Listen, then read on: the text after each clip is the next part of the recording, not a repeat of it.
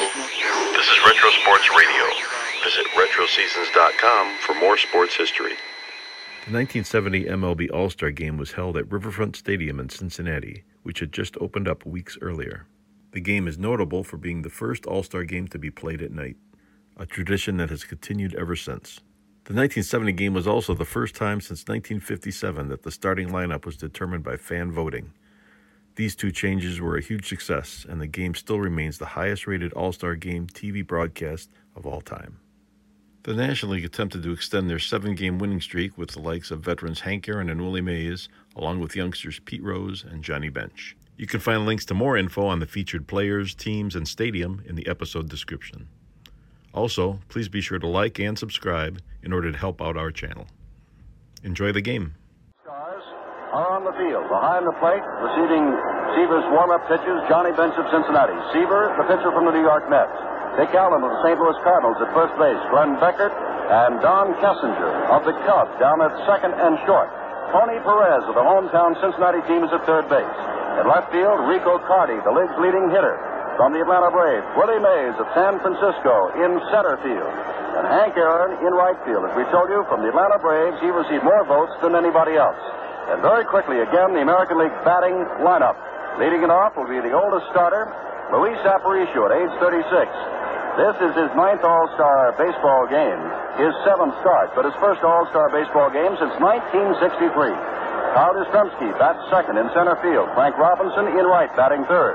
John Boog Powell, the cleanup hitter, the first baseman from Baltimore. Harmon Killebrew, the third baseman from the Minnesota Twins, bats fifth. Frank Howard of Washington in left field batting sixth.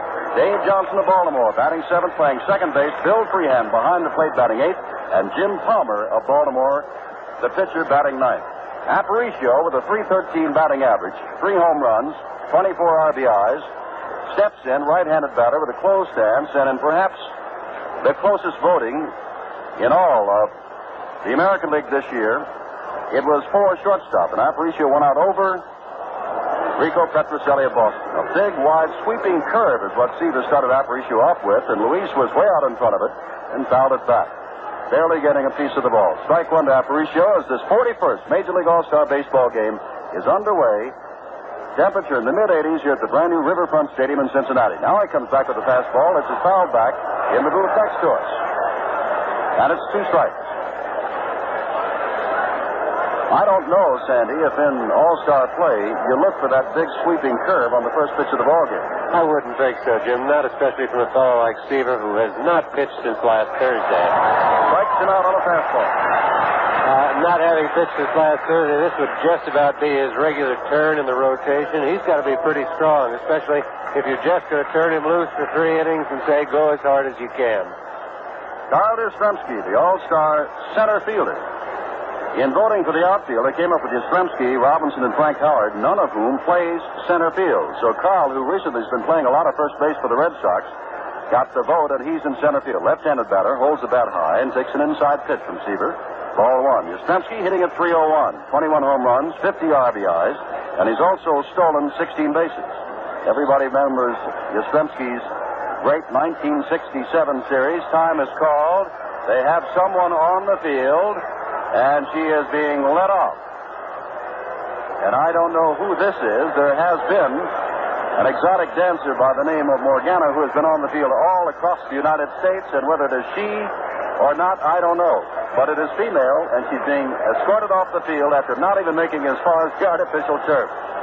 Jim, One I'll- no, the count to Yastrzemski. I'll be honest, I'm not sure it's female. It looks like it may be a man with a wig or a little bit of a joke. They have even had newspaper columns devoted to the possible appearance of Morgana. 1 0, the count, one out. We're in the top of the first inning of the Major League All Star Baseball game number 41. Yastrzemski swings, fouls it very high, and back out of play. It's 1 and 1. Seaver, the pitcher, from the Mets, bench of Cincinnati, the catcher. On deck is Frank Robinson. Frank has a sore shoulder. Yesterday at the All Star press luncheon, someone asked Frank, How's your injury? And the Baltimore Oriole outfielder said, Which one? But they were speaking of his shoulder. Back with a curveball hit up the middle. Gets past the outstretched glove of Kessinger, and Yastrzemski's on with the first base hit of the All Star baseball game. Hitting a 1-1 pitch, Seaver almost was able to stop it at the mound. Tom Seaver's thrown a, quite a few changeups in his in his brief time on the mound. This one out and one base hit here. But on that ground ball, you could just see the ball begin to pick up speed on this artificial surface. And, and that's the problem. Sometimes the ball is not hit very hard, but it begins to spin, and that's what the artificial surface does to it. And as it spins, it picks up a little bit speed, so the second and third bounce sometimes are a lot quicker than the uh, first one was. Frank Robinson steps in. He leads the American League in hitting, hitting at 330, right-handed batter. Six All-Star games with the National League, and this is his third with the American, a swinging strike one. Around each of the bases, first, second, and third, there are 20 by 20 patches of dirt. Otherwise, it is completely artificial surface, except, of course, for the pitching mound and around home plate. Strike on the outside corner. Bench fakes the throw to first. But back in plenty of time was the base runner, Yastrzemski. Down is two strikes to Frank Robinson. I think your first impression of the way the fielder's playing, Jim, everybody seems to be deeper. The shortstop is back behind the line where the normally the skin would be. Robinson strikes out another fastball strikeout to Seaver. And as he struck out Aparicio, so he does Frank Robinson on three pitches. So I think uh, Tom Seaver may have been trying to get away with having an easy time here in the All-Star game. I, I'm sure he's aware of the fact that he's started, slated to start again on Thursday after the All-Star break and was trying to have as easy a three innings as he can. But after Yastrzemski got the hit, he really started to throw hard to Frank Robinson. Boog Powell, 73 RBIs, 23 home runs stepping in. Left-handed batter takes the changeup to strike one.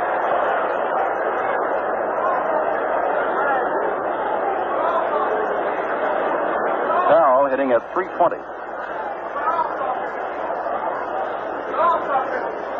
Yastrzemski, slight lead off first base. Dick Allen of the Cardinals holding him on there. Yastrzemski can move outside with the pitch and low. It's one and one. To Boog Powell. Harmon Killebrew of the Minnesota Twins, last year's most valuable player in the American League, is on deck. We're in the top of the first. No score. Yastrzemski at first base with a base hit up the middle. One and one the count to Big John Boog Powell, all 6'4", better than 230 pounds. Swings, hits it high in the air, in the infield. Tony Perez of Cincinnati will get the honor of making the last out in the first inning and does so. No runs, one hit, no errors, one left. And in the middle of the first inning, the American League nothing with the National League coming to bat. Bottom of the first, the National League coming to bat is Jim. Setting the defense for you for the American League now, Jim Palmer. Warming up, of course, Palmer had a great history of injuries after being a star of the 1966 season in the World Series, but has come back and is 12 and 6 thus far this year from Baltimore. Bill Freehan is behind the plate from Detroit. Boog Powell of Baltimore at first, Davy Johnson of Baltimore down at second, Luis Aparicio of the White Sox at short, Harmon Killebrew of Minnesota at third, Frank Howard of Washington at left, Carl Yastrzemski of Boston in center, Frank Robinson of Baltimore in right. The batter is Willie Mays. This is his 21st All-Star game, the seventh time he has led off an All-Star game. Takes a called strike from Palmer. Back in 1965, Mays led off with a home run. And that's only been done three times in the previous 40 years of Major League All-Star play. Palmer, a right-hander, comes back, misses outside. It's one and one to Willie Mays, hitting at 272, 619 home runs, second only to the Great Babe. 19 of those this year. Last year, Mays hit only 13 home runs all year, but has 19 already this year. 47 RBIs. Big swinging strike. Mays, the big scoreboard in center field shows, holds the All-Star records for most at bats, most runs, most hits, most stolen bases, and most total bases. Outside of that, Willie hasn't been doing much lately. Count is one and two to him. Palmer, the right-hander, throws inside. Mays leans away from a fastball. It's 2-2.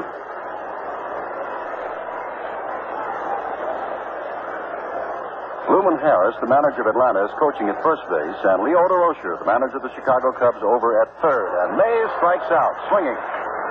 Jim Palmer's got good stuff also. We've talked about Tom Seaver, the fact that he has good stuff. Palmer throws very hard. He's got a good slider and a good curveball. If Jim has had any problem in his career, it's been a little bit with control, but mostly with injuries. He's never really been able to put a full year together without being either sick or hurt. Or having a problem of staying in the major leagues. But this year he's started well. He's having a good year, and as you say, it's his first All-Star year, and he looks like he's going to become the kind of pitcher everybody thought he would.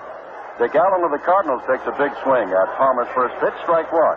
As we said, in other years we have called Dick Richie, but after going to the Cardinals, he announced he wanted to be called Dick. So is Dick Allen hitting a 285, 25 home runs, 72 RBIs. Palmer's right back in a high inside fastball that Allen ducks under, and it's one and one with Palmer. Allen, while with the Phillies, set the home run marks for Philadelphia as a first baseman, as a third baseman, and as an outfielder. Back with a big curve, but it stays high and out of the strike zone. It's two and one. To Allen with Hank Aaron, who got more votes than anybody else in the voting, conducted for the first time since 1957 by you, the public, is on deck. By the way, Commissioner Bowie Kuhn said also at yesterday's press luncheon that he was sure that was his intention that they would have the fans vote again next year. Fastball, and Allen is swinging and missing. It's two and two. One out. We're in the last of the first. No score in this All-Star baseball game from the brand new Riverfront Stadium, almost completely artificially turf in Cincinnati, Ohio. Palmer peering in for the sign and throws drive to right field. Back goes Frank Robinson, back near the warning track, back near the wall, and has it against the wall. Ball was well hit by Richie Allinger. It was hit to the opposite field. Richie's very strong, and here in this big ballpark, Frank Robinson had a lot of room. He went back all the way to the wall, did finally bang into the wall as he caught the ball. But I, I think it fooled Palmer a little bit. He uh, just trying to get the ball out away from Richie and keep it in the ballpark, and Richie hit it a long way. Hank Aaron, 19th All-Star game, his 13th start. Hitting at 314 on the year with Atlanta 24 home runs and 71 RBIs. And Palmer is ready and hits the outside corner with a fastball at strike one. Two outs, Yastrzemski of Boston has the only hit in the ball game when the last of the first. Palmer's a little high with his next pitch. It's one and one to Aaron. Tony Perez of Cincinnati kneels on deck. This is his stadium. They closed up Crosley Field at the end of June, and this is the new home of what they call the Big Red Machine, the Cincinnati Reds. Palmer misses with his next pitch. It's two and one. Aparicio is in where the skin of the infield would normally be, but Davy Johnson is deep, and the ball is hit to Aparicio on two giant hops. He guns the ball over to Powell, low throw, but in plenty of time, and Aaron is out. And at the end of one inning, the National League and the American League are scoreless. Back in Cincinnati, Jim Simpson with Sandy Koufax. Harmon Killebrew leads off the top of the second inning, takes an outside pitch from Seaver. It's ball one. Killebrew, right-handed batter from Minnesota, big swing and miss for strike one. And one and one. Harmon, last year's most valuable player in the American League, hitting 322, leading the league in home runs with 26, and he has 72 RBIs. 10th All-Star game is six starts. Seaver, the right-hander of the Mets, ready again, low and away. Ball hits the dirt. Johnny Bench digs it out and throws it back to Tom. It's two and one to Harmon Killebrew. A hot, muggy night. Attendance 51,838. That's an attendance figure they could have put up there before the game began. It's been sold out for some time. Big swing and a miss by Killebrew, and it's 2 2.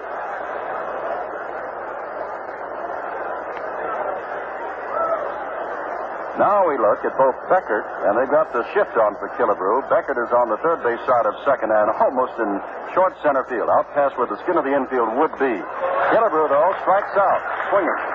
And that's the third strikeout for Tom Seaver. Jim, I think we should describe this infield a little bit. There is no dirt as a base path portion, but they have white lines to designate where it would normally be. Uh, it is all the, the green artificial surface, but you can see the outline by a white line drawn all the way around the infield so you can sort of tell where the infielders are playing. Frank Howard stepped in, turned to Al Barlick, the National League umpire, and Barlick walked out and asked Tom Seaver for the baseball, looks at it, and tosses it back to Seaver. And as Howard of the Washington Senators stepped in, you could hear the, ooze of the crowd. Frank is a big man, listed at six seven, and he says he plays at about 260. There are those who will say it's more like 280. Frank hitting 282, 24 home runs, most of them giant blasts, 67 RBIs. Third All-Star game and his third start. Big right-handed batter. One out on the top of the second in the scoreless All-Star baseball game. And he swings that big cut and misses. Strike one.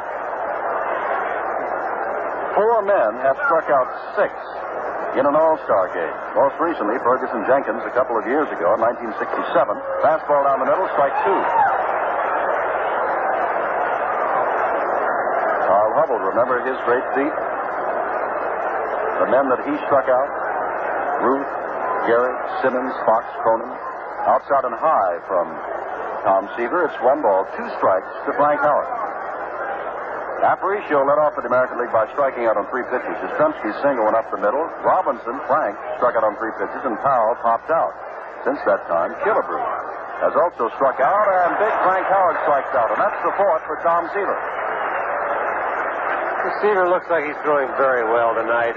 He isn't throwing his good fastball all the time. He gets two strikes on the hitter, and all of a sudden, there's just a little bit extra on that fastball, and uh, it's giving the American League hitters a lot of trouble up to now.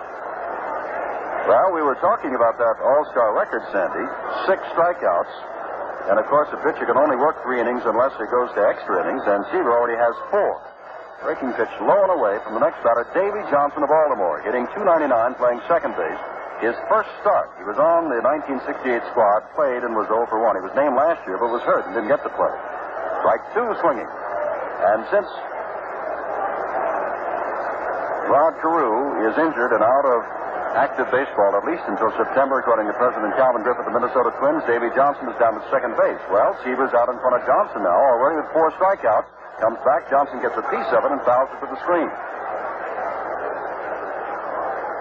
You know, some people say, Sandy, that you dwell too much on statistics of baseball, but those who love and follow baseball, statistics are just like the basic course. And here we are, six strikeouts to record, and Seaver already with four, and we're not yet through the second inning. Just misses. Seaver started to walk off the mound. He thought he had strikeout number five. Jim, I think the whole National League team thought he had strikeout number five. Johnny Bench started to leave. The whole infield was on its way out. The only one that said no was Al Barlick. 2 2 the count. Seaver back, hit high in the air, and into short right field. Aaron circles back and over. Willie Mays is there. Aaron will make the catch, and it's another 1 2 3 inning for the American League. A run, hit through errors, and none left. And now again, here's a word from Len Dillon. The crowd here at the Riverfront Stadium in Cincinnati in the scoreless ball game as we open the second cheers the arrival of Tony Perez, hitting 356, leading the National League with 29 home runs and 90 RBIs, and of course, he plays for the Cincinnati Reds. Right-handed batter, closed stance. Jim Palmer of Baltimore, the right-handed pitcher, staring in and throws high to Perez. Ball one. The American League, no runs, one hit, no errors. The National League up only for the second time, went down one, two, three in their half of the first inning. Palmer ready again. Throws again. This one is shoulder high. A little bit lower than the shoulder, says Barlick, and it's a strike. One and one.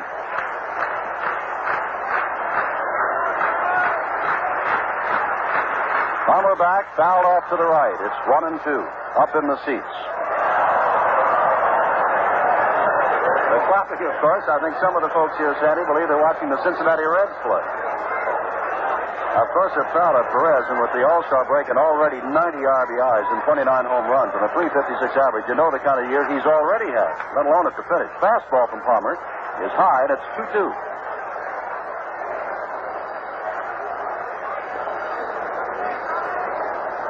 Harmon Killebrew very deep at third base for the right-handed Perez. Palmer throws, swinging strike three for Tony Perez, and that's the second strikeout for Jim Palmer.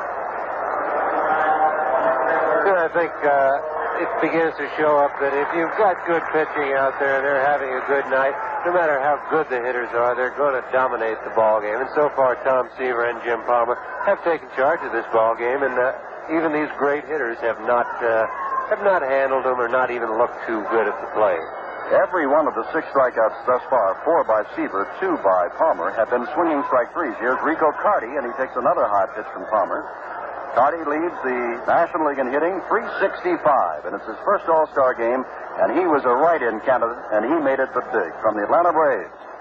Back again, Palmer's pitches tonight, even though he has not been hurt thus far, Sandy, are high. Jimmy, he has good enough stuff to get away with pitching up a little bit. Uh, I don't think Jim likes to do it as a regular routine, but uh, he could get away with it for a few innings. He's high again, and this time outside, and it's 3 0. The National League is yet to have a base runner. Too, another thing, he said that all the strikeouts have been swinging. Well, you look at that lineup. There's nobody down there getting paid for taking. Those are all pretty good swingers to bat. 3 0 to Carty, and he has looked down to Durocher and takes another high pitch. And on four pitches, all of them high, Carty draws the walk. And Johnny Bench of Cincinnati, the catcher, hitting 285 with 28 home runs, comes up.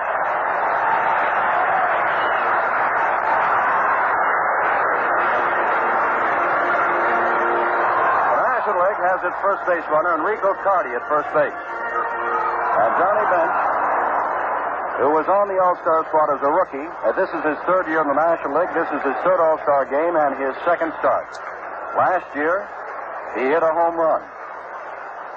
Palmer ready and throws outside, ball one. While Palmer was trying to come back, the story goes in one of the Cincinnati papers this morning. He was down at Rochester, and Johnny Bench was also in the National League, and Palmer had the bases loaded, and Earl Weaver, at that time, the manager of Rochester, walked out and said he's a ping-pong hitter. Palmer threw one down the middle, and Bench had a grand slam home run. Now, with the pitch outside, Palmer has thrown six straight balls since striking out Tony Perez to lead off the last of the second. Carty short lead. He's still within that 20 by 20 section of dirt at first base. Here's the strike. Bench looked as though he might offer at it, although you would think that he was taking, so now he stares down to Leo Durocher of the Cubs, who's coaching at third base. Palmer already is dripping wet. It's a very humid night in Cincinnati. Just before game time, the temperature was 87 degrees. Two and one pitch. Again on the corner. It's 2 2.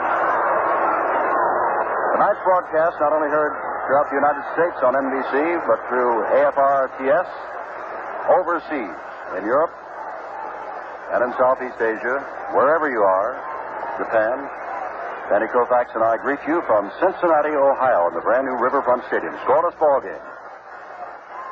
Breaking pitch, Bench fouls it back. 2 2. Last of the second inning, one out. That's Perez's strikeout. Carty with a walk on four pitches down at first base. And 2 2 to Johnny Bench in this scoreless ball game. The 1968 game, remember, was one to nothing when Mays got on and scored an unearned run as the first man up for the National League down in the Astrodome. Fouled back in toward us and over our heads behind home plate. Count remains 2-2 to Johnny Bench. Bench is a youngster, only 22 years old, born in Oklahoma City, lives in Cincinnati. And back in 1967, when Jim Palmer was trying to work out his arm problems at Rochester and Bench hit that grand slam off of him, he was only the minor league player of the year. Palmer in the stretch, looking at Carty, and comes back, and again Bench fouls it back. There is a breeze blowing within this Riverfront Stadium, and I'm sure it's twirling around, but the flag out on right center field is blowing from center toward right. Don Kessinger of the Chicago Cubs on deck.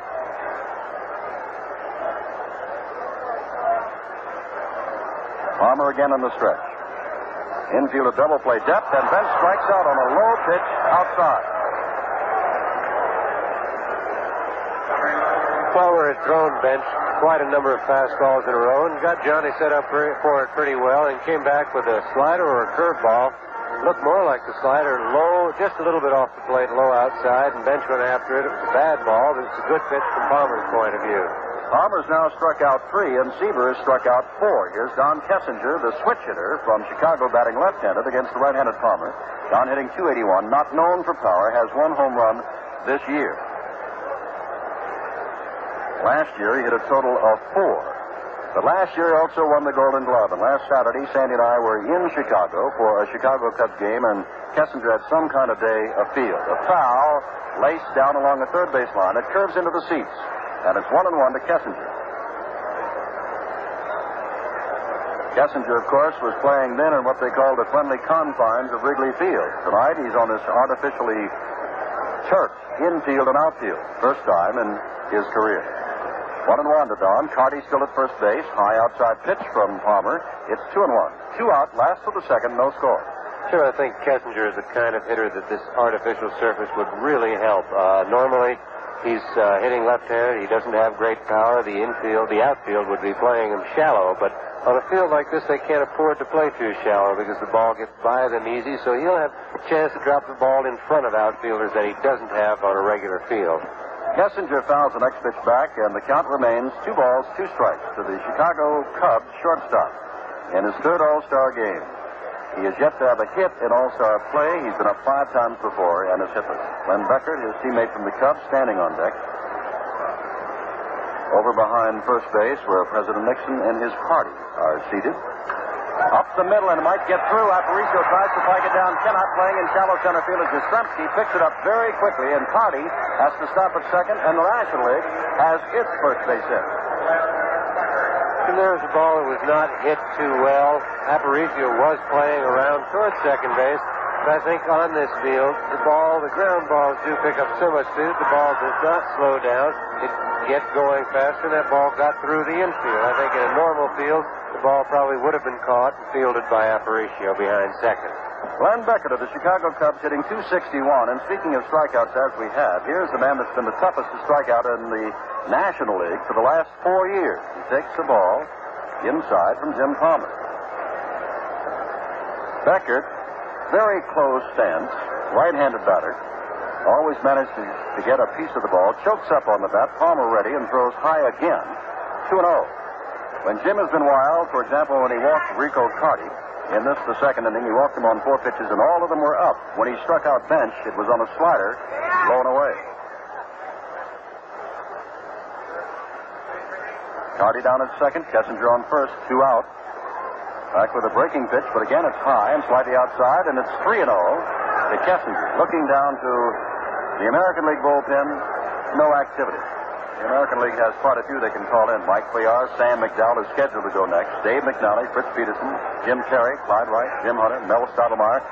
Drive on three hops to Davy Johnson, who sidearms at the Boog Powell's teammate at first base, and the National League goes down on no runs, one hit, no errors, and two left at the end of two complete. It's a scoreless ball game. Bill Freehan will lead it off in the third inning for the American League in this scoreless ball game at the Riverfront Stadium in Cincinnati, Ohio. The 41st Major League All-Star Baseball game. The Riverfront Stadium right by the Ohio River. As a matter of fact, they even have what they call flood control here. Flood walls to prevent the Ohio from overflowing as it did years ago and flooded Crosley Field.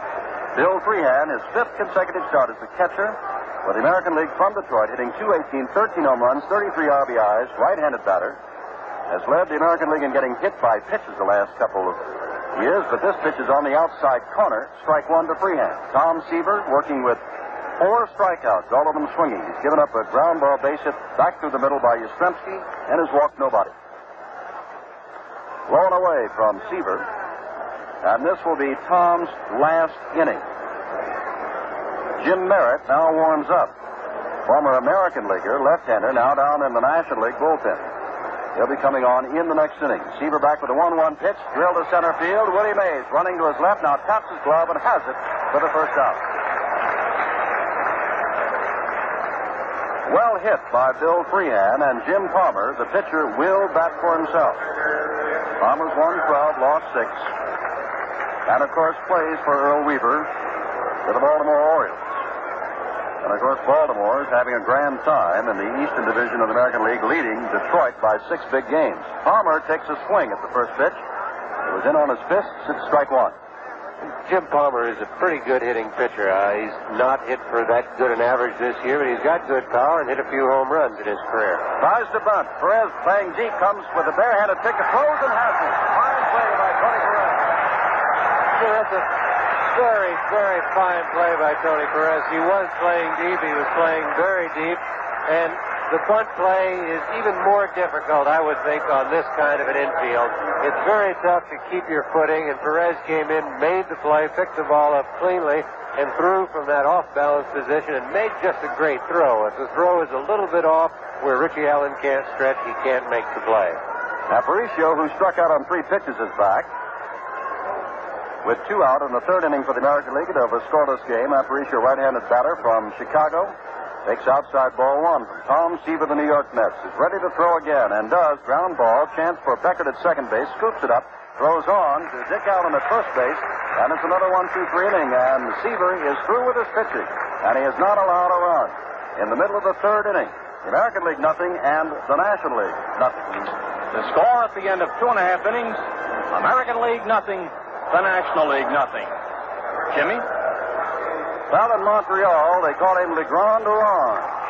Rusty Staub, the red-headed outfielder, with the Montreal Expos, and quite a star he is up there, too. The Expos representative with the National League, and he'll be batting for Tom Seaver, who has completed his pitching chores. Staub hitting at 293, has 15 home runs, 55 RBIs. Palmer's first pitch to the left-hander is a strike at the knees on the outside corner. No score. Staub will be followed by Willie Mays, who is on deck, and then Dick Allen. There's not been anything close to a scoring threat, although with two out. The last inning, pitches inside from Palmer, and it's one and one. Carty got as far as second after walking, and Kessinger grounded a single up the middle. Same kind of hit that Yastrzemski had, the only hit for the American League. Palmer with the 1 1 pitch is back high in the air. Frank Robinson, Carl Yastrzemski there. Yastrzemski in right center field takes it for the first out. Jim, I think right now we have to be a little careful on how we call some of these fly balls. We've reached the point of the evening where it's very difficult to see fly balls. It's not dark enough yet, and it's not light enough. The sky is just a light blue, and at this time in a ball game, a lot of fly balls are lost by outfielders. There's not enough contrast, so any ball that goes up right now, the outfielders could have a little bit of trouble with. Willie Mays, who struck out swinging, takes high from Palmer. Ball one. We're in the last of the third. No runs, one hit, no errors for the American League, and the same line score for the Nationals. Zero, one, and zero in the 41st Major League All-Star game. Palmer back again, and his pitch again is high and away. And it's 2 and 0 to Willie Mays. Jim Palmer also working his last inning, and so Sam McDowell of Cleveland is warming up. Jim Merritt of Cincinnati will come in to pitch the fourth inning for the National League. Palmer throws, fouled high, over toward the seats. Over quickly is Powell. There's a ball boy right there who didn't see him behind it, and he takes it for the second out. Jim, I think it's a good thing that Powell did see the ball that time because Bill Freehan could not find it. As we talked about the sky being tough, Bill looked up and never left home plate. He was just looking all around, and Boog Powell saw it all the way and came in and almost ran down the ball boy who didn't know where to go. He was watching Freehan. And of course, the ball boy, I guess, is 15, 16, maybe Sandy, in about 5, 6 or 7 and 140. And Big Boog Cow was bearing down on him. Here's Dick Allen, who flies deep to right. And he takes ball one from Jim Palmer. Powell's at first, Johnson at second, Aparicio at short, Killebrew at third, Howard in left, Yastrzemski in center, Robinson in right, Freehan behind the plate, and Palmer with a 1 0 pitch. Allen swings and misses. Strike one, it's 1 and 1. The only change that we've had, and believe me, we'll have a lot of changes before this game is over, has been Rusty Staub has batted for Tom Seaver. Wide to right center. Swinging strike again by Allen. It's one and two. Seaver worked three innings, gave up one hit, a ground ball single up the middle by Yastrzemski. Struck out four and walked nobody. And now he can look ahead to starting again on Thursday when regular play continues over the second half of the season. One and two the count to Dick Allen. Drive right to second baseman Davy Johnson. No runs, hits or errors, and at the end of three complete now. The American League nothing and the National League nothing. And Dillon, we're in the top of the fourth inning, and the score is nothing, nothing. The National League and the American League in this 41st All-Star game. And Jim Merritt, the left-hander of Cincinnati, prepared to throw to his first batter, Carl Yastrzemski of Boston, who has the American League's only hit, that ground ball single up the middle. Merritt, a left-hander who has won 14 and lost 7 for the Reds this year, 3.47 is earned run average. He's the only one on the National League squad who played formally in the American League. Whereas on the American League squad, Frank Robinson, Frank Howard, Mike Cuellar, Sandy Alomar, Alex Johnson, Tommy Harper, Amos Otis, all played in the National League. Yastrzemski standing off deck as Johnny Bench runs out and talks to his teammate, and now his battery mate on the All-Star game, Jim Merritt. Yastrzemski hit a one ball, one strike pitch right up the middle over the mound, past Tom Seaver, and into center field for the only hit. Now he drives one deep to center field. Back goes Willie Mays, looking as though he has it all away, taps his glove near the wall and takes it. About 400 feet away. The ball was hit very hard by Carl Yastrzemski. Uh, you can watch Mays and tell that he's going to catch the ball. It was fairly evident he was backing up slowly. If there's going to be a problem, he'd get to the wall so that he'd have a chance to jump. But Willie just sort of trailed the ball back slowly and caught it right at the base of the wall. Frank Robinson, who struck out on three pitches against Tom Seaver, faces the left-hander Merritt and takes inside from Jim. Ball one. Well, thus far, there's been no scoring at all. The National League did get one man as far as second base in the second inning. Other than that, no. Robinson almost goes into the ground like a corkscrew, swinging and missing at a pitch from Merritt. One and one to Frank Robinson, who's bothered with a sore shoulder, but although Earl Weaver could take players out, he's going with the starting lineup here in the fourth inning. He has to play them for three, but this is inning number four. Back again, and Merritt's pitch catches the outside corner. Strike two. Frank Robinson doesn't think so, walks away. The umpire, and he's got to be warm tonight, Al Barlick, wearing that chest protector underneath a jacket. And the temperature now is at least 85, and it feels as though the humidity is the same. One and two, back with the ball that bounces in the dirt, and it's 2 2 to Frank Robinson. Yeah, I noticed earlier in the game there seemed to be some breeze up above the stadium. The flags were moving, but right now they're just still, and it seems to be getting warmer. I'm sure before the night's over, it's going to have its effect on the umpire, Al Barlick.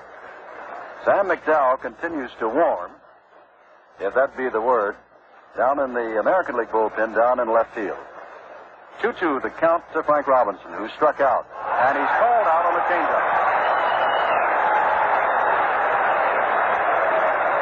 The first two pitchers we've seen here tonight, Seaver and Palmer, both are great stuff. Uh, Merritt comes out. He is not uh, the kind of guy who throws as hard as the first two guys, but he has great changes of speed. He has a fine curveball. He has good control. He knows how to pitch. And I think we've seen an example of it here in these first two hitters. Boog Powell popped to Perez to end the first inning. His last time up, the big giant left-handed batter facing the left-hander, Jim Merritt on the mound, and the pitch is low and away from him. Ball one. Two out in the fourth inning before 51,838. Our radio broadcast tonight traveling around the world on American Forces radio and television service. Another low and away pitch from Boog Powell, and that seems to be the best place to pitch a man that big. I think you look at the scoreboard and you got a big ballpark and like this new one in Cincinnati, and it's two out, nobody on the inning. You try and keep the ball away from the hitter and try and keep it in the park. Uh, you give him the base hit to the opposite field, but try not to let him hit the home run. I asked Sandy today about Tom Seaver's saying that sometimes with this kind of artificially turfed ground that you might try to hit men, make the men hit the ball in the air instead of on the ground. And Sandy's retort was, I've never seen a ground ball go into the stands for a home run. Change up and fouls way out in front of it, and it's 2-2. I think uh, the artificial surface may cause more runs to be scored, Jim, but I think it'll happen for both clubs. So I think a pitcher still has to do his job the best way he knows how. In the fourth inning, five American leaguers have struck out against National League pitching. Fouled off deep into left field stands by Powell. And three National Leaguers were struck out by Jim Palmer, who is now through. Palmer worked his three innings, gave up one hit, struck out three, and walked one. McDowell will be next up. Merritt ready with a 2-2 pitch, and Powell hits it deep to center field. Willie Mays comes over. It's not that deep, really. Taps his glove, and in left center field makes the basket catch. Runs, hits or errors. In the middle of the fourth, we still have a scoreless ball game. The American and National League, no score. The score at the end of three and a half innings, American League nothing, the National League nothing. Big Sam McDowell has led the American League in strikeouts for quite some time, four times in the last five years. And he leads the major leagues in strikeouts this year, 183 in 177 innings. And the man he's going to face is Henry Hank Aaron with 24 home runs, 71 RBIs. He grounded the shortstop. McDowell's first pitch from the big left-hander is strike one. Both Weaver of the American League and Hodges of the National started with the right-hander, and both have gone to left-handers as their second pitcher. One strike pitch to the right-handed Hank Aaron is way up high for McDowell, and it's one and one. You know, I think we've talked about the other pitchers in this ball game so far and said that they had good stuff, that they threw hard, but I think you have to look at Sam McDowell and say that he throws harder probably than anybody else in the ball game. One and one, and this time he changes on his speed, and it's outside, two and one. Down in the bullpen for the National League is Hoyt Wilhelm. who later on in the month will be 47 years old. And yet he's not the oldest player ever to play in an All-Star game. Know who is?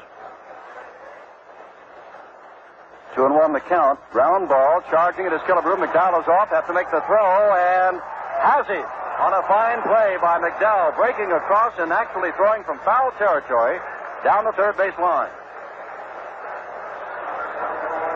This is a very fine play by McDowell. It's a tough play for the left-handed pitcher to make. He's going after the ball towards third base, facing the wrong way. He has to make a full circle to make the play and throw a good runner in air and out at first. One out now in the last of the fourth inning of the scoreless All-Star game, and the answer to the question is, who is the oldest to play in an All-Star game? Leroy Satchel Paige, who was just 47 when he played in the All-Star game. Tony Perez, who struck out swinging, leading off the second inning. Up now, right-handed batter with those 29 home runs and 90 RBIs, and swings and misses at a McDowell fastball, and that is what you call smoke sending.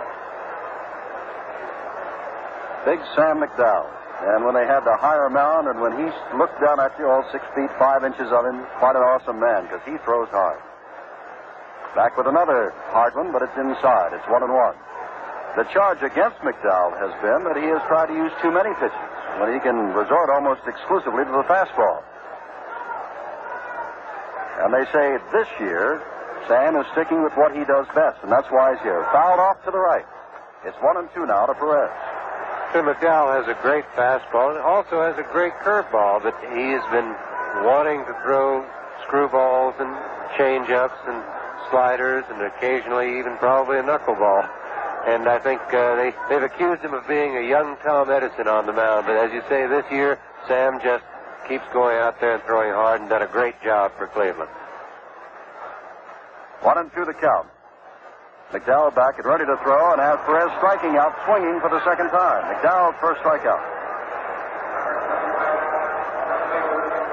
Fourth strikeout for the National Leaguers, and here's Rico Carty, who drew a walk from Jim Palmer on four pitches. Two out in the last of the fourth of a scoreless ball game. Leo Durocher coaching at third. Luman Harris of Atlanta at first for the American League. Ralph Houk of the Yankees is at first base, and Lefty Phillips of the surprising California Angels is over third. Gil Hodges manages the National Leaguers, of course, is the Mets chief, and Earl Weaver from Baltimore manages the American League. And we've got a scoreless game as Carty, the right-hander, steps in and takes a strike right at the knees on the outside corner. Gaylord Perry, whose brother Jim Perry plays for the American League, Gaylord Perry, the San Francisco Giants, is stretching his knees and preparing to warm up down along the right field line. McDowell simply blew this one right past Carty, whose swing was way behind time. The scoreboard thus far shows no balls and no strikes. Now the scoreboard has gone completely out as the ball punched down into that National League bullpen and now rebounds onto the field where it's picked up out there by Frank Robinson. Two strikes to Rico Carty with two out in the last of the fourth. Well, it's a muggy night in Cincinnati, but nothing like what happened in Washington last year when the dugouts filled up with water and they had to play it on a Wednesday afternoon. Low at the knees, Freehan bobbled the ball for the moment. Carty looks back at Al Barlick, who says it's ball one. One and two. There have been no changes other than a pinch hitter and the required pitching changes at the end of three. Both managers sticking with the lineups that the fans have voted. One two pitch off the corner with the fastball, and it's 2 2. Jim, I think you can tell that this is sort of the shakedown cruise for this ballpark. The scoreboard has broken down, and they've got the score on the message board now. Staring in, Sam McDowell ready for the 2 2 pitch to Carty. Ground ball right back to McDowell, who can leap high because he's a tall man and easily throws him out. No runs, hits or errors at the end of four complete. American League nothing and the National League nothing. Jim Simpson with Sandy Koufax and Len Dillon back at Riverfront Stadium in Cincinnati. And now we have our first changes. Defensively, Pete Rose of Cincinnati has gone to right field. He's won the batting championship the last two years. And in left field, it is Jim Hickman of the Chicago Cubs. A hitter getting better than 330. And we see Tony Oliva of Minnesota warming up down in the bullpen, and he obviously will come over in the last of this inning. Rose will bat third. While Hickman will bat fifth. Harmon Killebrew, the batter, to face Jim Merritt. Killebrew struck out to lead off the second inning. We've got no score. Merritt, the left-hander, throws the right-hander Killebrew, and it's low. And it's ball one.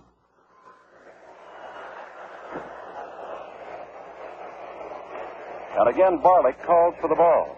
And Sandy, that's the most we've seen anyone call for baseballs in recent games. Barlick must have inspected four or five of them thus far this evening. It's a little unusual in that this field, uh, the ball should not get as dirty as it would on a normal field.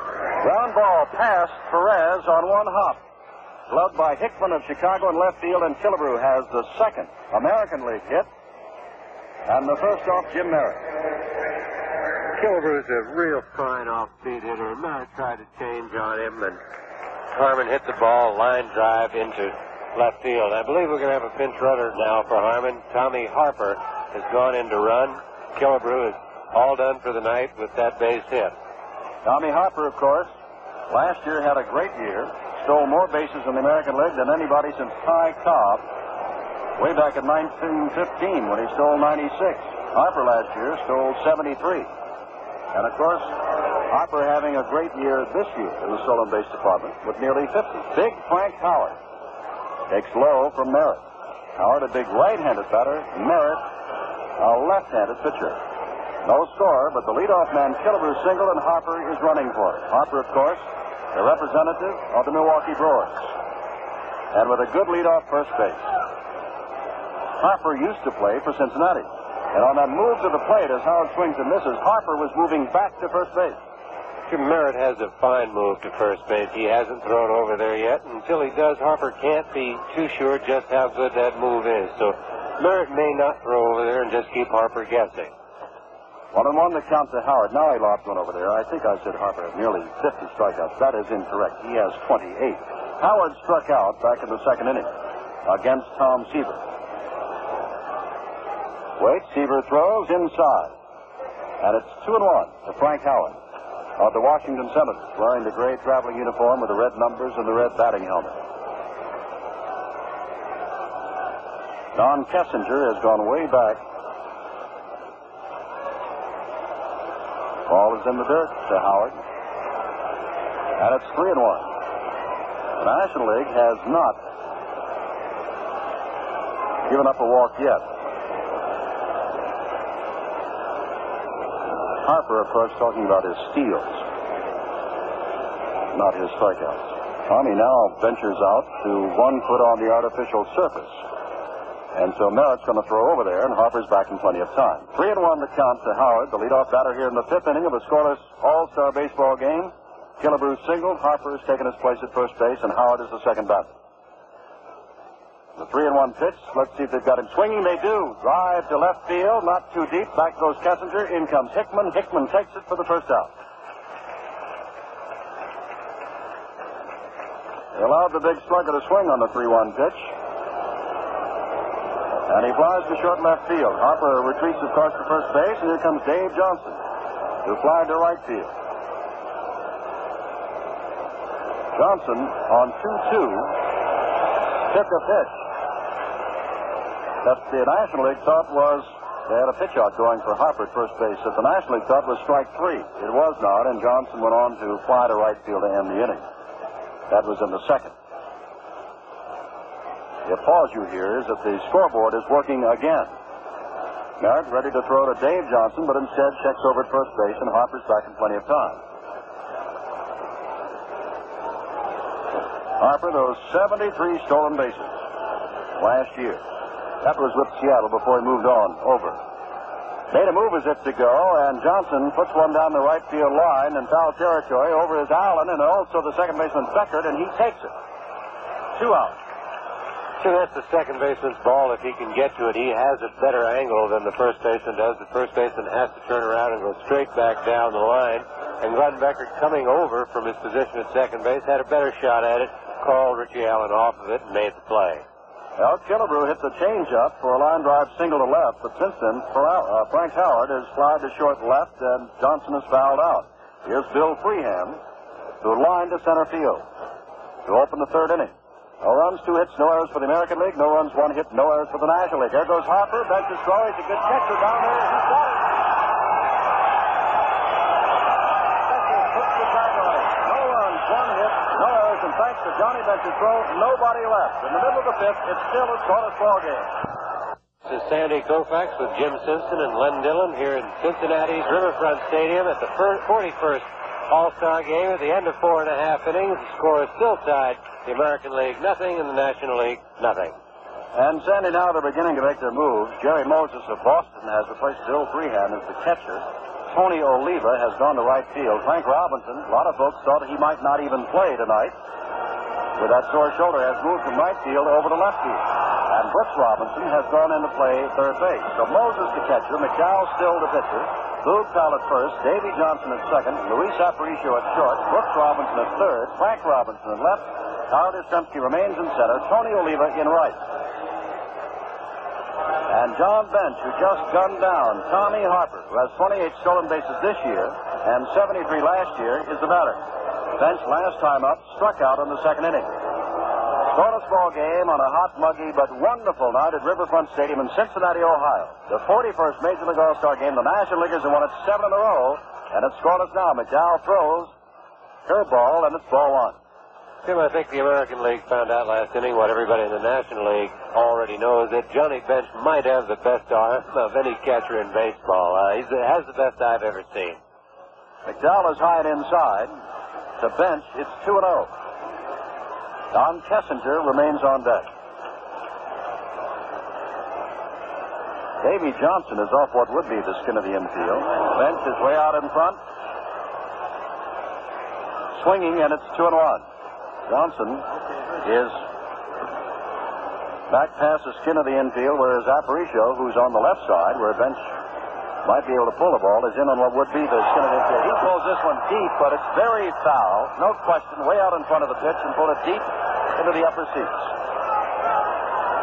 Jim, I think Aparicio has to play a little shallower than some of the other infielders. Louis' arm has gone back a little bit on him with time. He doesn't throw as well as he used to. And if he played too deep, he could not throw some fellows out, the better runners on balls hit deep in the hole. Bench strikes out swinging on a McDowell fastball in the outside corner. Second time he's gone down. First time against Palmer, this time against the left-hander Sam McDowell. McDowell has his second strikeout, and that brings up Don Kessinger of the Chicago Cubs playing shortstop, and he singled up the middle his only other time at bat for his first All-Star hit in six appearances at the plate.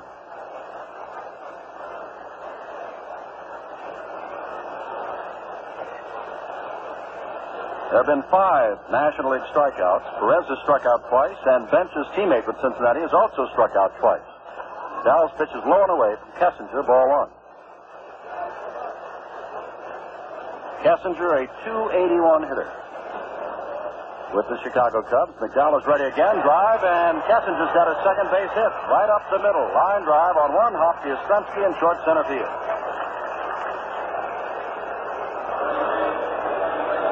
Well, the scoreboard shows the National League has two hits. Don Kessinger has them both. Here's Glenn Beckert, second baseman with the Cubs, hitting at 261, which is much below Glenn's normal average in the National League. The last four years, he's been hitting 287, 280, 294, and last year 291. As we said, very tough to strike out. Very close stance. His right foot is almost out of the batter's box. Strike at the knees for McDowell.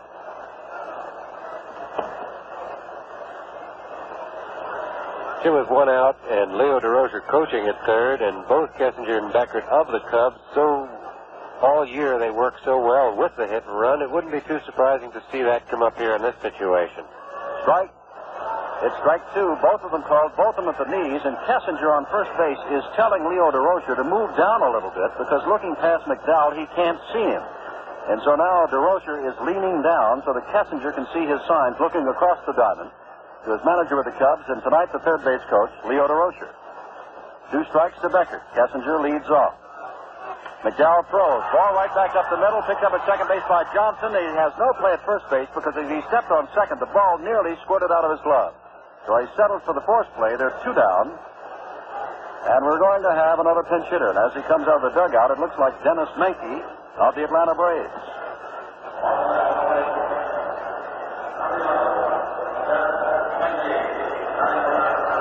Menke having a great year, hitting at 315.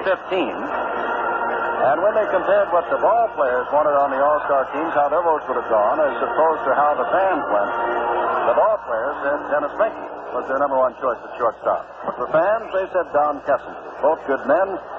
Menke, of course, batting for Merritt, who is all through. We'll give you his record in a moment. Inside and low on the first pitch to Menke.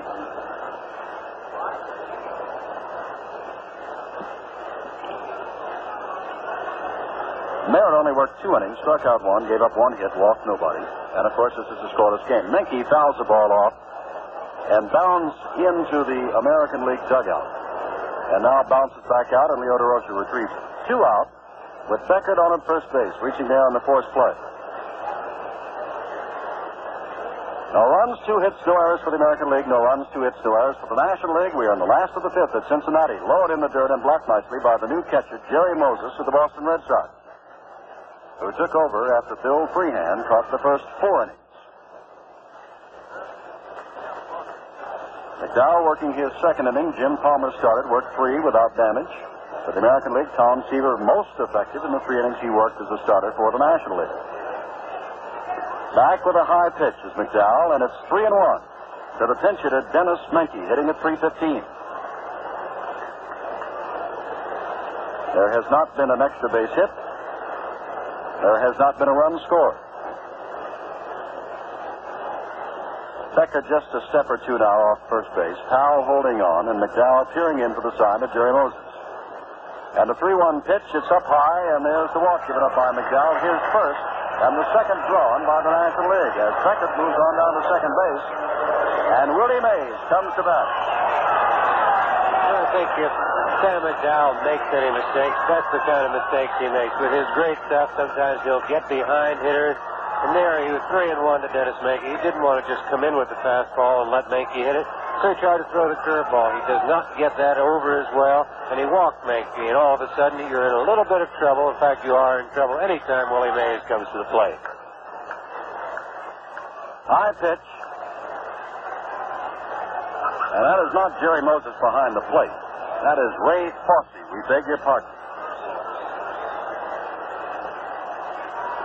Fosse at Cleveland, a young catcher.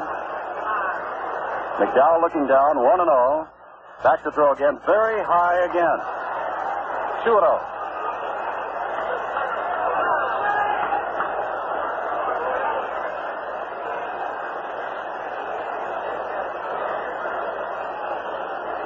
Two and zero with two outs. Beckert on at second base. Menke on at first base. Strike. Good fastball. Chest high to Willie Mays. It's two and one. Well, this is the second time that the National League has had a man as far as second base. And the same combination a walk and a single in the second, a single and a walk here in the fifth. But nobody's gotten any further than that. Up high with the fastball again, and it's three and one. And remember, it was on a three and one pitch that Menke, as Sandy told you, tried the curveball. McDowell did, and Menke drew the walk. Now with two out, and Mays has struck out and fouled out the batter.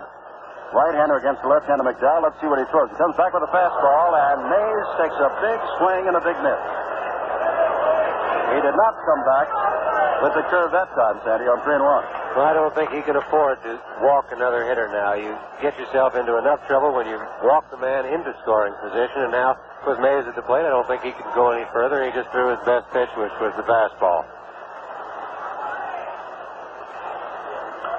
Dive high in the air as everybody was running on the pitch. It's foul behind the plate. Fosse is back and looking up, but it's well in the seats and about uh, 30 or 40 feet away from President Nixon.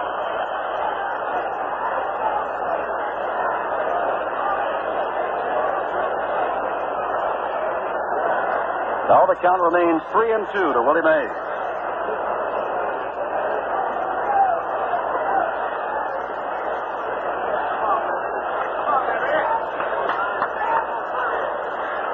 McDowell is ready, looking in. The runners are going again, and again it's fouled back. Naturally, with two out and three and two, those runners are going to be taking off with every pitch. It's an interesting duel right now. McDowell is just reaching back three and two and throwing the ball as hard as he can. The fellow at the plate, Willie Mays, is just standing there, and he's digging in with both feet and swinging as hard as he can. And as hard as Sam's throwing and Willie's swinging. If he makes contact, he's going to hit the ball. He's in the second deck here. Mays digging in again on 3 2, two out. Beckert moving away from second. Menke away from first. McDowell into the stretch. They're running. Here's the pitch, and it's fouled back again. And we'll repeat, it is a very hot and humid night. McDowell is working hard, Mays is working hard, and Beckert and Menke are running hard. Last of the fifth. No score in the 41st Major League All-Star game. The National League has won 22. The American League 17 has been one time. The National League has won the last seven in a row.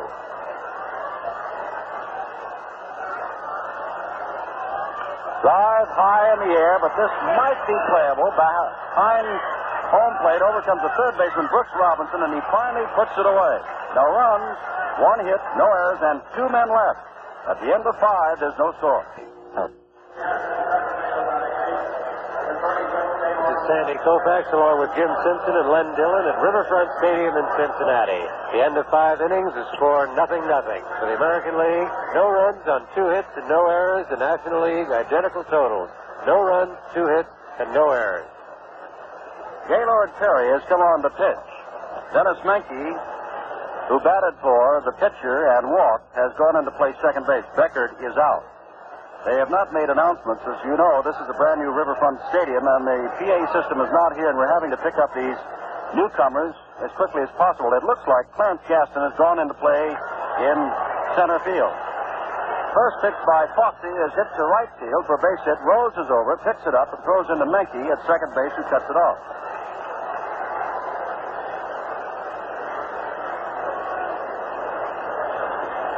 So young Ray Fosse of the Cleveland Indians drills a single to right field.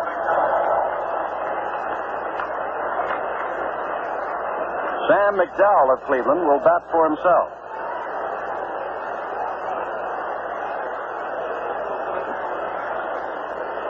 Gaylord Perry this year has won 13 ball games, lost eight, throws low, but it's at the knees to the giant Sam McDowell, strike one.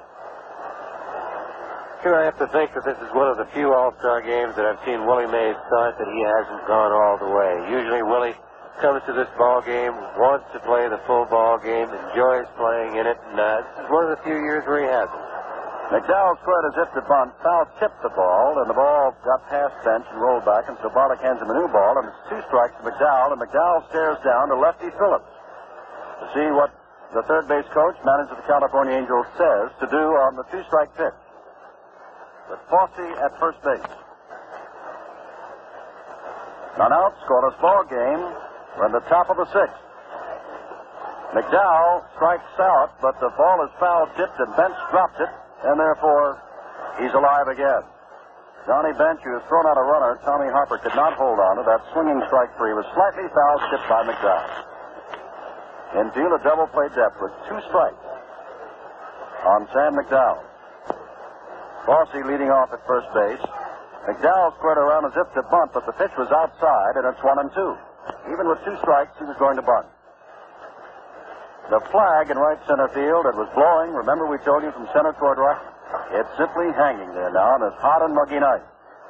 But no chance of rain, and thus far, a scoreless All-Star game. McDowell's going to bunt again at fair, picked up by Perry, who will go to first. The sacrifice works.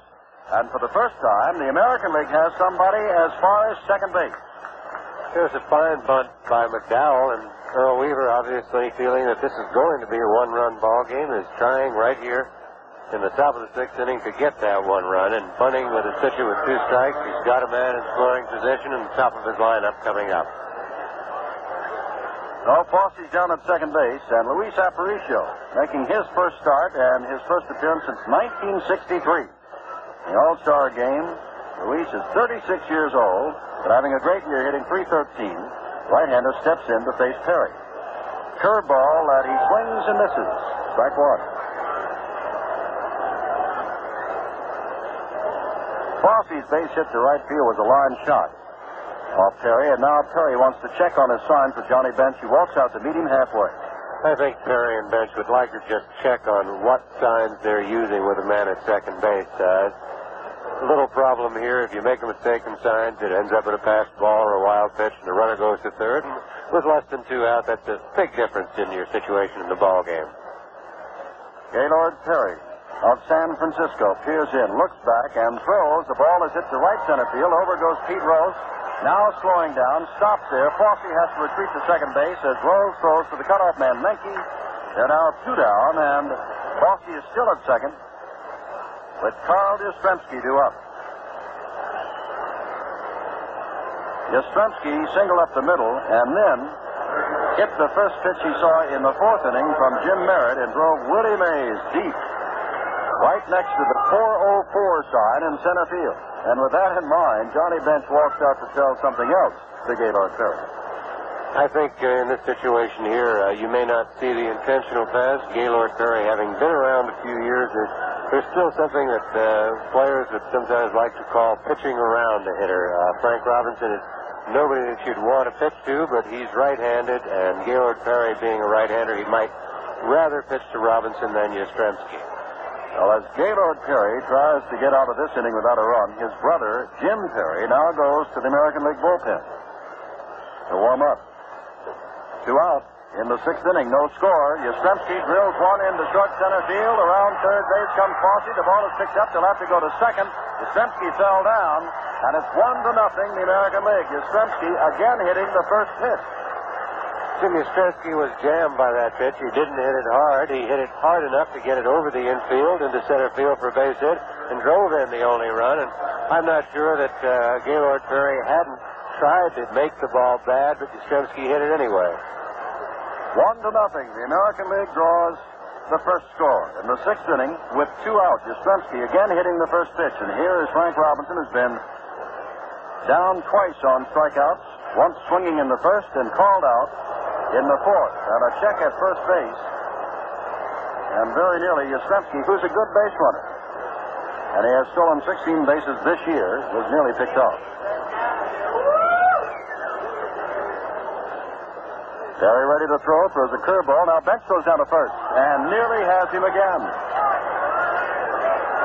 Johnny Bench is showing us that arm that has made him the National League All-Star catcher. And some say one of the greatest, if not the greatest, ever and he's 22 years old. Perry throws again, ground ball. At second base, Menke waits for it. Easy throw to first base, but the American League scored one run on two hits, no errors, and one left. In the middle of the sixth, we have a score. The American League one, the National League nothing. The score at the end of five and a half is the American League one run, four hits, and no errors. The National League no runs, two hits, no errors. Jim? Another change, and as we said, there are going to be lots of them. And We'll pick them up as fast as we can. Willie Horton of Detroit has moved in to play left field. Frank Robinson is out. Yastrzemski remains in center. Oliva, of course, is over and right. Dick Allen, who has fly deep to right and line to the second baseman, the batter, the Cardinal, first baseman. McDowell, who could win this, throws, and Allen fouls it off to the left. McDowell came on in the fourth inning. This is the last inning he can work. And knowing that, he can leave leading, but he also knows that he must face Allen, Rose, and Perez. And that's a tough way to go. One strike. Back again with the fastball. Outside, it's one and one. To Allen. In his fourth All Star game, 25 home runs this year, 72 RBIs, leading the Cardinals. McDowell, like everybody else before him and many of the spectators here, simply bathed with perspiration. Comes back again and throws with his fastball up high. You know, they say those who are in first place at All-Star break are going to win it all. Cincinnati leads in the Western Division of the National League by 10. Pittsburgh by a game and a half in the Eastern Division over New York. The American League, Baltimore by six over Detroit in the East. Minnesota by five over California in the West. Allen fouls one down the line. Brooks Robinson gives chase. Also is Willie Horton over there, and they watch it drop at the seats about uh, 15 rows deep. It's 2-2 to Allen. Of course, tomorrow's an off day as these players go back either at home or to join their teams on the road. And the Major League continues with the second half of the season in the drive for the division pennants, the league championships, and the World Series on Thursday. One run, four hits, no errors for the American League. No runs, two hits, no errors for the National. 2 2 to Allen. McDowell throws fastball, but it's too high, and it's 3 and 2. McDowell walked the man. Palmer, the starter for the American League, walked the man. McDowell struck out two, given up the hit. Palmer struck out three, gave up the hit.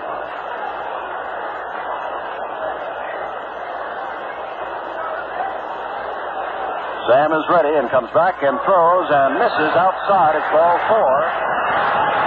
And Allen walks with Pete Rose, two-time National League batting champion, member of the Cincinnati Reds, switch hitter coming to bat.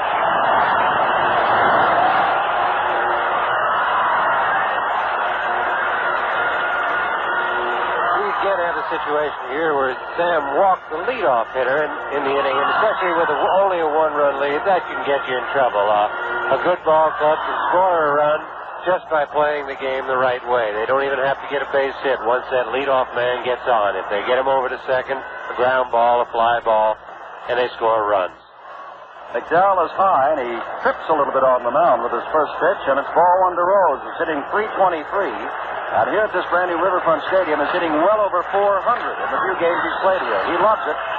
This is not only a National League town, it's a Cincinnati town, and the Cincinnati player Rose is at bat. McDowell is ready, throws 1 0, drive foul down the right field line, deep in the seats.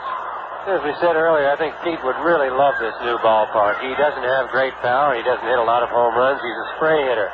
And in a ballpark like this, with the big outfield expanses and the artificial surface, all the outfielders have to play a little deeper. So Pete's going to have a lot more chance to drop balls in in front of the outfielders and between them. McDowell stares over at Allen at first base. The scoreboard has been saying charge and go, go, go. The American League leads by a run. McDowell throws a fastball. It's too low, but he really had something on that one, and it's two and one. Sure, I think anytime Sam throws a fastball, he's really throwing well. He, he's got just a great fastball, and uh, he uses it well. His, his only problem is control, and sometimes he gets himself in trouble. Two and one, McDowell staring in. They're in the last of the sixth. The National League has won the last seven in a row, but they trail in this one one to nothing. Rose swings and misses. It's two two. Three members of the All-Star infield are Baltimore Orioles. Boog Powell at first, Davey Johnson at second, and Brooks Robinson at third. The fourth member is Luis Aparicio at shortstop. Ray Fosse of Cleveland, the catcher. Sam McDowell of Cleveland, the pitcher. Woody Horton of Detroit. In left, Carl Yastrzemski of Boston in center. And in right field, Tony Oliva of Minnesota. 2-2, none out. Allen at first base. McDowell taking a long time now between pitches. Last inning he can pitch, comes back with a breaking pitch and misses. And it goes all the way again, three and two. Dave McNally of Baltimore has now joined Jim Perry in the bullpen for the American League. I think we have the situation again where three and two is not an even count. The pitcher is behind. He must get the ball over. No pitcher likes to keep going to three and two. The throw low, and he has drawn the walk. He took a half swing, and Charlie Hustle naturally runs to first base. And out comes Earl Weaver. Earl Weaver has said that he wants to win this game, and he's walking up very quickly. And McDowell, after walking the first two men both on three-two counts, may be through.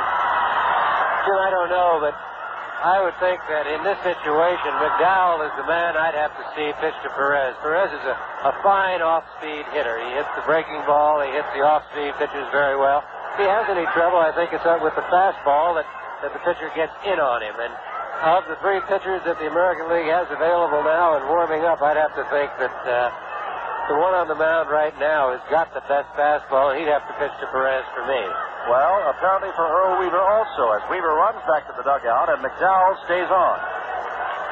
He went to 3 2 on both Allen and Rose and walked them both. And now Tony Perez, who has struck out twice swinging. Hit a home run that won the 67 game, and extra innings hit the drive foul down the right field line and hit it hard. Perez looks down to Durocher, who gives him the signs at third base. McNally and Perry continue to warm in the American League bullpen. 51,000 plus here, along with the President of the United States and his family. McDowell throws low and away. And it's one and one to Tony Perez, who has 29 home runs and 90 RBIs and is hitting 356. Jim, and I don't think that would make a bit of difference if this were a regular season game. His manager would have to have him bunting. He's down by one. He's got to stay out of the double play.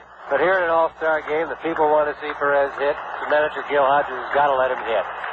1-1 count, hits it high in the air and in the infield. Johnson backs up, waves everybody away, makes no mistake about that, trails the ball, and now gloves it. And Brooks Robinson runs all the way to second base, hoping to get out enough second base after the catch. One down, and Jim Hickman of Chicago up for the first time.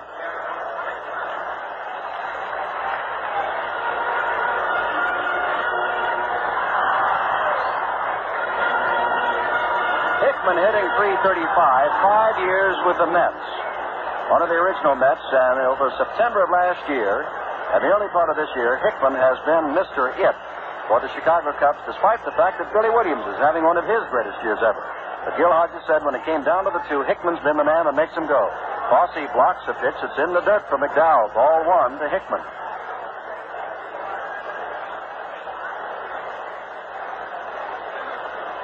Hickman, who is 33 years old, is playing in his first All-Star game. And over the last 15 games of the regular National League season has been hitting at a 367 clip. Want to know the count to. One to nothing to score. The American League. McDowell ready to throw and strike. Right on the inside corner. One and one. Allen, who drew a walk, is on second. Rose, who drew a walk, is on at first.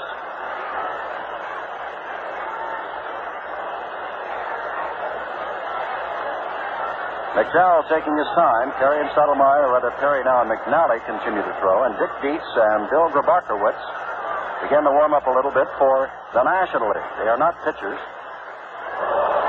Hickman fooled on a pitch, swings, and it's one and two.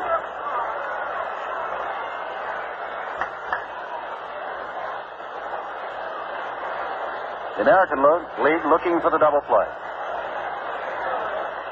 Allen leads off at second. Rose takes a few more steps off first. McDowell back to throw. Fly ball to short right field. Davy Johnson again goes out and waves everybody away. Taps his glove, and he's made the last two putouts. Allen retreats to second. Rose back to first. And Johnny Bench the batter. I think both those last two outs show you what the good fastball can do for you. Sam got in trouble. He got himself in trouble. And McDowell just reached back, threw a little harder, threw good fastballs to the next two hitters, and got them both to pop it up to the second baseman. Neither Perez nor Hickman could pull the ball, couldn't keep from hitting the ball on the fifth.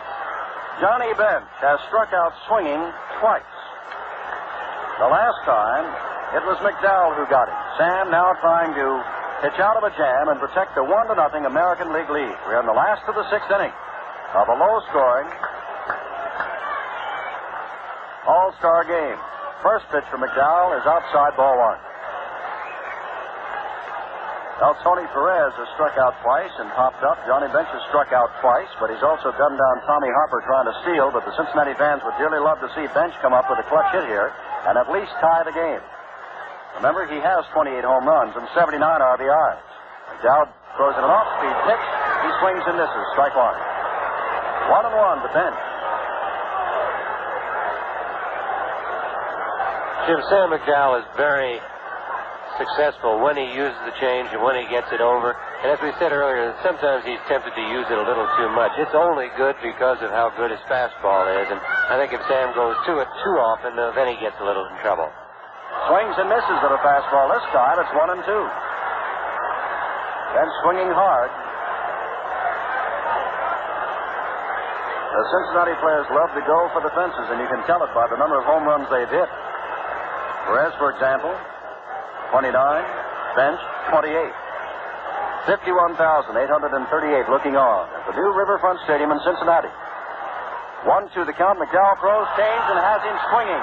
Bench is struck out for the third time. The first two men get on, but then McDowell gets two on pop-ups to the second baseman and strikes out the dangerous Johnny Bench.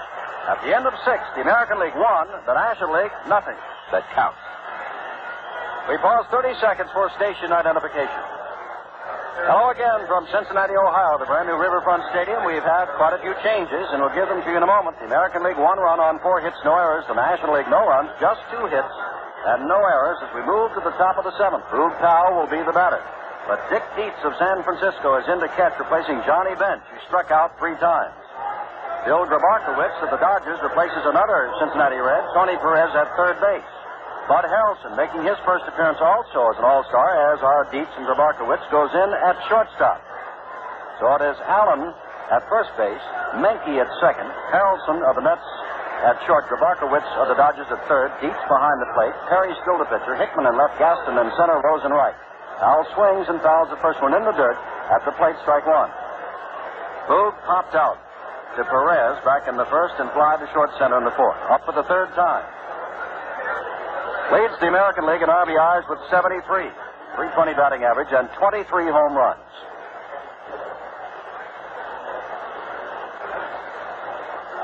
Big pitch way outside and then dropped by Dick Dietz. Dietz was given a $90,000 bonus from the Giants. This is his fourth full season with San Francisco. Last year he hit 230, but is having a great year this year. And is fourth in the National League in RBIs, making his first All Star appearance. One and one. Hit high and foul. Dietz comes back for it, but looks like it'll make the seats and make it by 20, which it does. It's one and two to Boog Powell.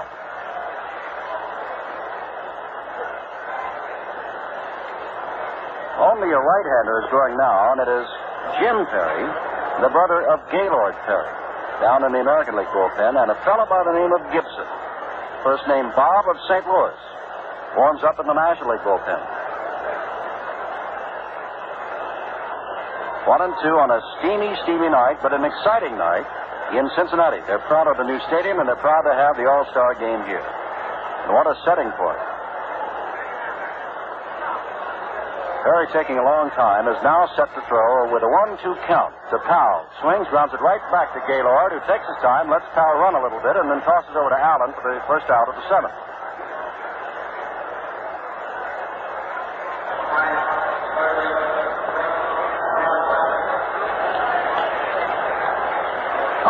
First time is Brooks Robinson, who went in and to play defense, replacing Killebrew. Robinson, of course, has been in many All-Star games before.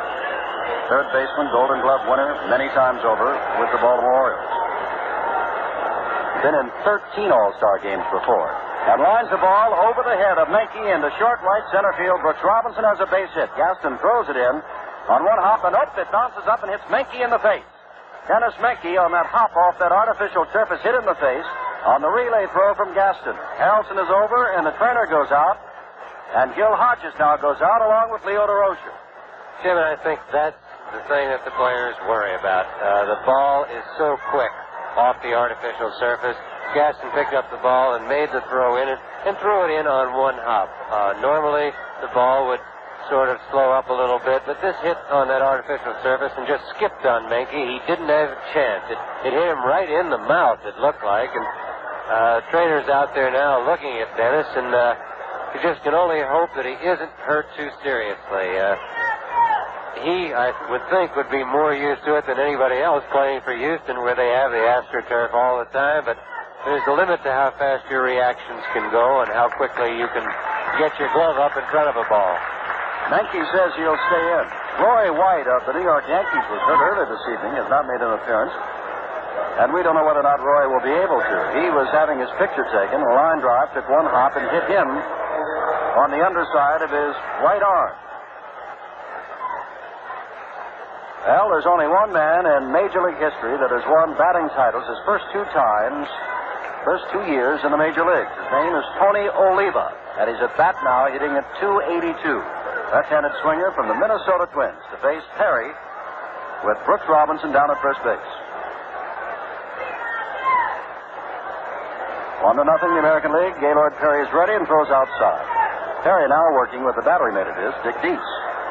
One run, five hits, no errors for the American League. No runs, just two hits, no errors for the National League, which has won the last seven All-Star games in a row. Oliva steps back in now.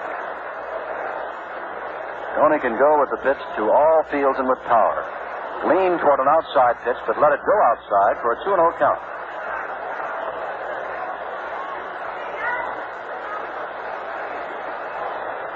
Tony came up in 1964, won the batting title as a rookie.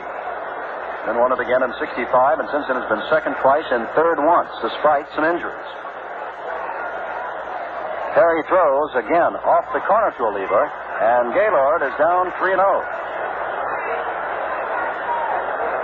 The American League hasn't been gifted with the base on balls yet.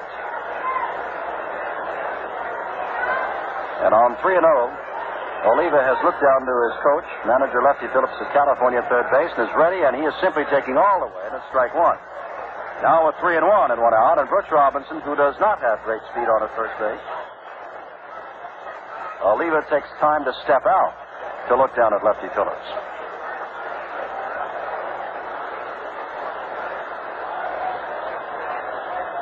Tony is back in, and Gaylord has stared in. In the stretch and throws, and on three and one, he is way outside, and there's the first walk given up by the National League, and Robinson moves down to second base.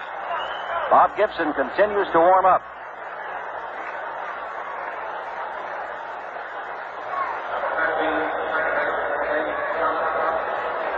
Perry has given up three hits in the only run of the ball game and struck out no one, and now he's given up his first walk. And Davy Johnson is starting because Rod Carew of Minnesota, who was voted as the All-Star second baseman, is injured, is up. Davy is fly to right and fouled out to the second baseman. Ball outside from Perry, and Gaylord kicks up dust at the mound. He didn't think it was a ball. 1 0. Robinson on at second, Oliva on at first. The American League won, the National League nothing. We're in the seventh inning. Perry ready to throw again. Sidearm pitch this time, and he has missed again just off the corner and stares in at Al Barlick. I don't think Gaylord Perry is too happy about the call on those pitches. But there's always a tendency on all pitchers when you're in trouble to want everything. And uh, a pitch that you'd want when you're in trouble, you just sort of ignore if it was called a ball with nobody on. 2 0 right down the middle, and it's 2 and 1.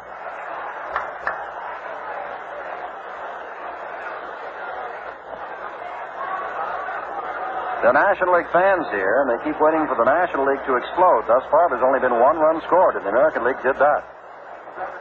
Ready and throws again and has another call strike. 2 2. Two that have just missed, and two, this last one, Davy Johnson turned and questioned the umpire that it was a strike.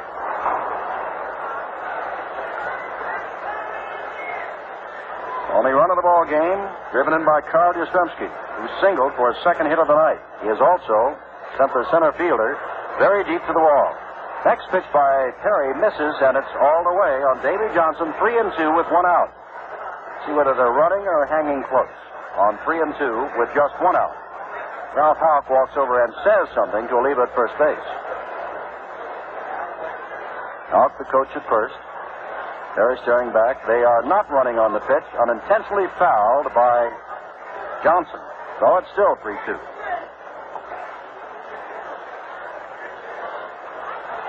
Nobody now throwing for the American League. Although we are going to get a change because McDowell has worked his three innings, while Gibson continues to throw for the National League. 3 2 pitch again. Down the middle, Short right field. overcomes Pete Rose. Loses his hat near the line. It's foul ball. In the bullpen. Denis Menke also back in. Brooks Robinson very nearly home. And Davy Johnson almost to second base. Tim Davy does not strike out a lot, but uh, even so, Brooks is not a good base runner. He's a good base runner. He doesn't have great speed, and it's awfully difficult to turn him loose. In case Davy does take a third strike or a swing and miss, uh, Brooks wouldn't have much chance of beating a play at third. 3 2 again, one out. Perry throws right up the middle, and it's knocked down by Harrelson, picked up by Menke. Can't get it. Everybody's safe. Well, Harrelson saved the run. Bases are loaded. So that's that's the play for infielders. They must make with a man on second. Uh, a lot of times, the fellow will dive and knock a ball down. He knows he can't throw anybody out, but he has to keep it from going through into the outfield. And Harrelson made a fine play just knocking the ball down. They almost made a good enough play to get Oliva at second out of it. One run, six hits, no errors for the American League, and they're threatening again with one out. No runs, two hits, no errors for the National League. And here is Fosse, who singled and scored the only run, and he is completely drenched. The catcher from the Cleveland Indians. Bases loaded. Ball outside. Joe Hoerner of the Phillies, former Cardinal great, has joined his former teammate Gibson. Hoerner's a left-hander and begins to throw. Bases loaded with one out. The National League infield looking for the double play to get out of the inning. Fosse, I want to tell you, is completely drenched. Perry ready, throws. This is the corner. It's 2 0. I think again Gaylord not very happy with that call, Jim, but uh, I think everybody in the ballpark may disagree with Al Barlick, but he's got the best look at it. And after 30 years of being a professional umpire and a great one, I think uh, he's probably right. Perry ready again, trying to come in with a pitch, but something that Fosse can't hit. Drills one to center field. Back goes Gaston. Looking up and backhands the ball. Robinson tags at third. Oliva goes on to third base, and it's two to nothing the National League. Trails the American League as Fosse, who has scored a run, is having quite a debut in an all-star game. Scored a run and now driven in one with a fly to deep center field. Jim, it's uh, kind of nice to see. We talked about the difference in who the players selected and who the fans selected as the All-Star team, and I think Fosse was again one of the uh, discrepancies. Most of the players felt that Fosse should have started this game. He's hitting almost 100 points higher than Bill Freehan, and since he's come into the ballgame, he's had a fine night. Well, Alex Johnson, who also used to play for the Reds, now with the California Angels, steps in into bat for McDowell, who's all through. Perry comes in with a curveball and misses. It's ball one. Johnson having a great year, hitting at 328. Been around with the Phillies and the Cards and Cincinnati, and now with California. Came over in the trade that sent Jim McGlothlin here to Cincinnati. Perry back again with a breaking pitch. It's fouled off the end of the bat. It's one and one to Johnson. Davey Johnson is on at first base. Alex Johnson is the batter. While over at third base is Tony Oliva.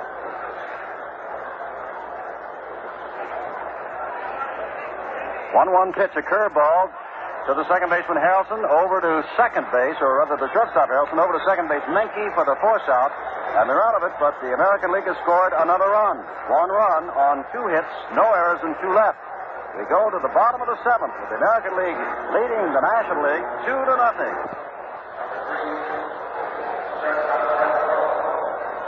Earl Weaver making all his defensive moves now. Amos Otis is actually the only real center fielder on the American League squad. And Carl Yastrzemski, who's just recently moved to first, has uh, been playing it like he's played it all his life. Uh, both Boston and Carl are very happy with the way that experiment has worked out.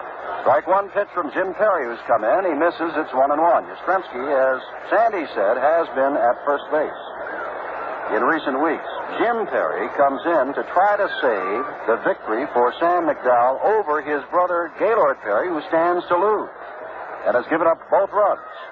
Two and one now to Bud Harrelson, who saved a run with a fine diving stop from a shortstop position at second base in the top of this inning.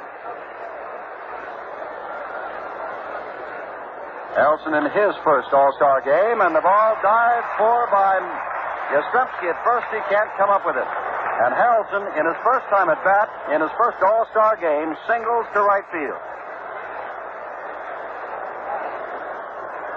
And so Jim Perry has given up the third hit.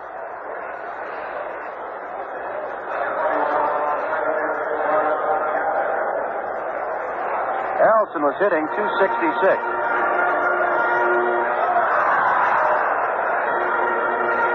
Gaston, up for the first time, is hitting 326.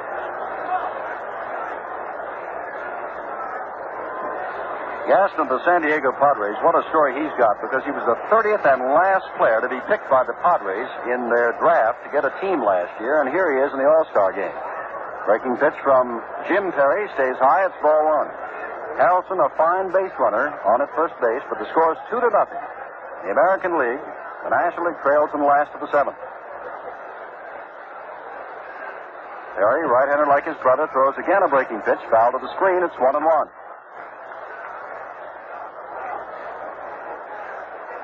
Looking down into the presidential box area, president sitting there with his coat on, and no matter what weight coat it is, I'm sure he is quite warm.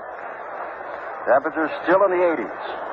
One and one, and a breaking pitch is swung on and missed by Gaston. Strike two. Still in the 80s, although where we are, In the eastern time zone of the United States, on daylight time, it's about 11 minutes after 10 o'clock at night.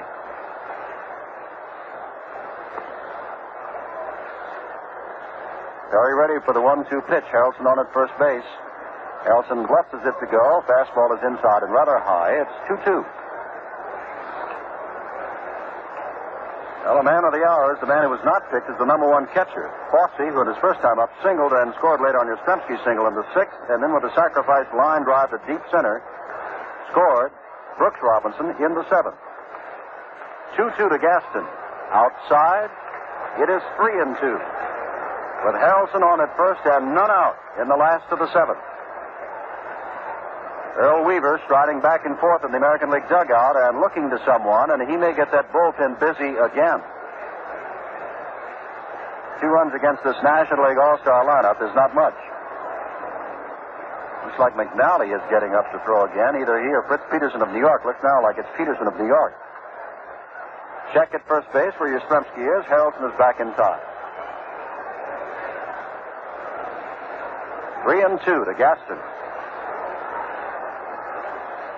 Inside, and Gaston draws the walk, and Harrelson goes to second.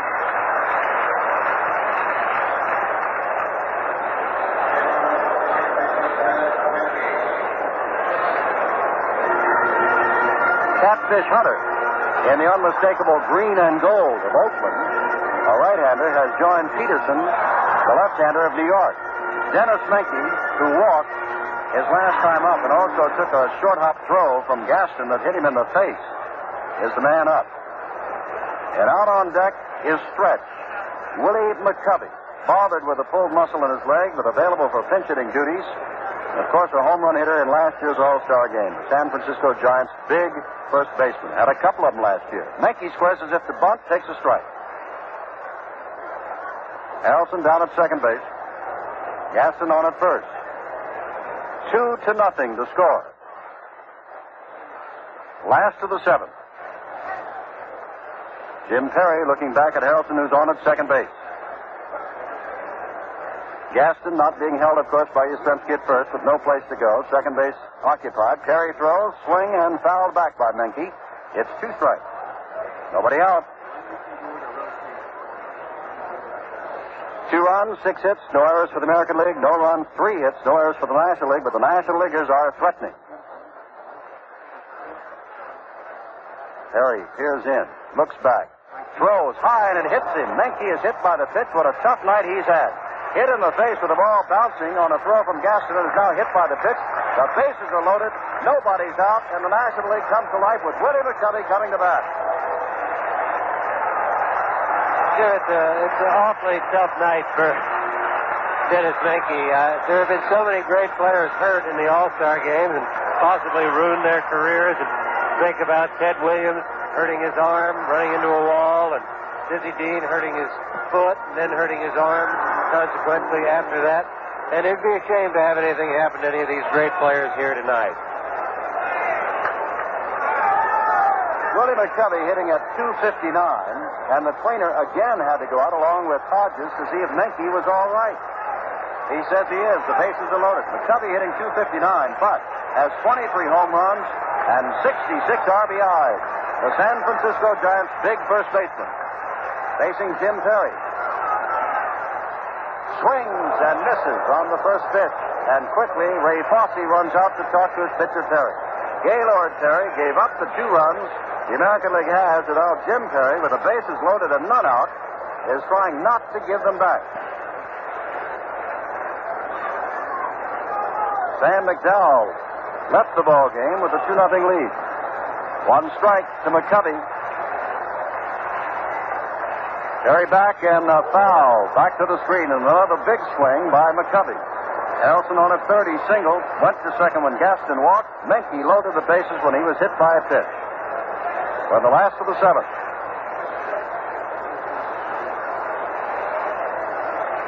The National League, for that long, long streak of wins in the All-Star game, tries to come back. McCovey, a slow roller, charged by Aparicio, tags one man, throws on to first, double play, and a run scores. Harrelson scores. I think Menke was a little confused on that play and did not pick up the ball. If he had, he knew, would have known that he had to stop and make Aparicio come and get him. Denis ran into the tag. I think he was trying to get to second base to break up a double play, thinking Aparicio was going to toss the ball to the second baseman. And Denis knew that he had to break up the double play because of McCovey's bad leg. But instead, he just ran right into the tag by Aparicio, and it was an easy double play.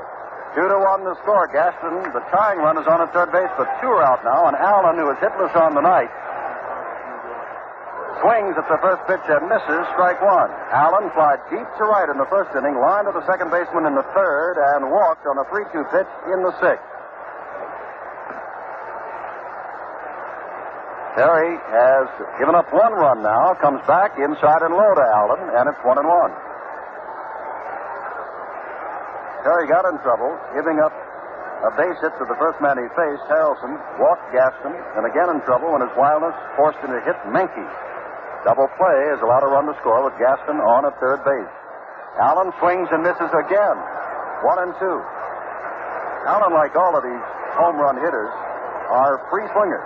They're not like the Beckerts who hit few home runs but seldom strike out.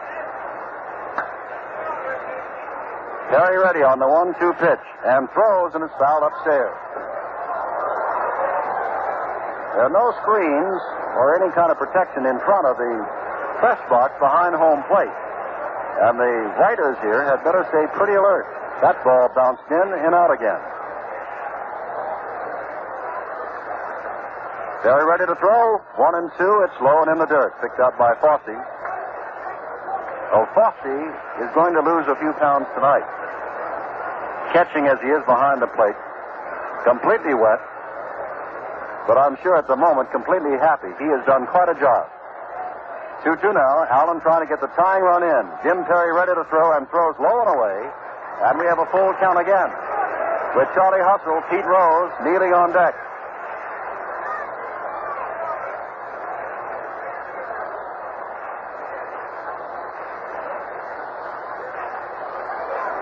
Perry stares in, has the sign, starts his motion. Throws again. He's called out on strikes. A fine pitch on the outside corner that Howard Allen fooled, but he was not angry with Al Barlick's call. He simply walks away and drops the bat. One run on one hit, no errors, and one man left at the end of seven complete. The American League has a now two to one lead over the National. This is Sandy Koufax with Jim Simpson and Len Dillon in Cincinnati's new Riverfront Stadium at the 41st All-Star Game. The end of seven innings, the American League holds a slim 2 to 1 lead over the National League. For the American League, it's two runs, six hits, no errors. For the American National League, one run, three hits, and no errors. 51,838 people in the stands, plus one, the President of the United States. Jim, we have a few changes in the lineup. Willie McCovey stays on to play first base, and Joe Morgan comes on to play second base. McCovey, the Giants, Morgan of the Houston Astros, and what a good thing this is for Joe. A few years ago, he was voted to the All Star game, and then he fractured his kneecap and could not play. Well, because Millan of Atlanta could not play in this game, Morgan gets to play. He was voted in 1966 and could not play. Bob Gibson has come on to pitch. But now we have Dietz of San Francisco behind the plate, Gibson the pitcher, McCovey of San Francisco at first, Morgan of Houston at second, Harrelson of the Mets at short, Grabarkewitz of the Dodgers at third, Hickman of the Cubs in left, Gaston of San Diego in center, and Pete Rose of Cincinnati in right, and the batter, Aparicio, who's been in there all the way, up for the fourth time without a hit, swings and fouls the ball down the third baseline. Bob Gibson, 12 and 4, just had a 10 game winning streak snapped in his last start. 11 complete games and 19 starts this year. He's pitched 153 innings and has struck out 156 men. He's in his fifth All Star game and he's the fourth pitcher. At the moment, Gaylord Perry stands to be the loser in this 2 to 1 ball game. We are in the eighth inning. Aparicio, the leadoff batter for the American League batting order, leads it off in the eighth and swings at a pitch it's 0 2 to Luis. Gibson got off to a very slow start this year, and a lot of people started to write him off and say that uh, the fastball was gone, but all of a sudden it turned around. He started to throw hard, and he looks like the same pitcher he's been for a lot of years, a great one. One and two, and the last two pitches, Sandy, that he's given Aparicio have been breaking pitches. One, two, back again. Morgan gets his chance after coming in at second base and throws on to McCovey, who gets his first chance in the field and is one down. And I would imagine that Menke is seeking combat pay after tonight. I think Denis looked for a while like the fighter who's maybe taking a few too many punches, and I think Gil Hodges, the manager, kept going out, asking him if he could stay on his feet, and he'd get a draw. Well, here is one great, Carl Yastrzemski, who back in 1967 faced another great, Bob Gibson, in that fine seven-game World Series between the Red Sox and Cardinals. Yastrzemski's had a great night tonight. Swings again on the first pitch and has his third hit. Rounds first base, rolls in right field, fires on to second. Well, Yastrzemski, in the first inning, singled on a 1-1 pitch. He drove Willie Mays deep to the wall. On the first pitch he saw in the fourth, he caught it. He singled on the first pitch he saw in the sixth, and he singles on the first pitch he sees in the eighth. And Willie Horton is up for the first time. I'd have to think that uh, Carl Yastrzemski might be a first ball hitter. I know that uh, Willie Horton is, and uh, I'm sure that Bob Gibson probably knows that. They've gone over each opposing player in the clubhouse before the game, and probably a little careful with the first pitch here. Willie Horton, hitting 304, takes the first pitch low. 16 home runs, 43 RBIs. Comes home with Yastrzemski on at first, one down in the top of the eighth. National League trails the American League two to one. Gibson ready and throwing, and Horton drills one to center field. It's going to drop in there in front of Gaston. Yastrzemski stops at second, and the American League is back in business. Second hit off Bob Gibson. Jim, watching Gibby throw, he looked like he was throwing good, but not as hard as he can. And I think you're going to see what makes a fellow like Gibson a great pitcher. He's in trouble now, and all of a sudden the fastball could just get a little bit quicker.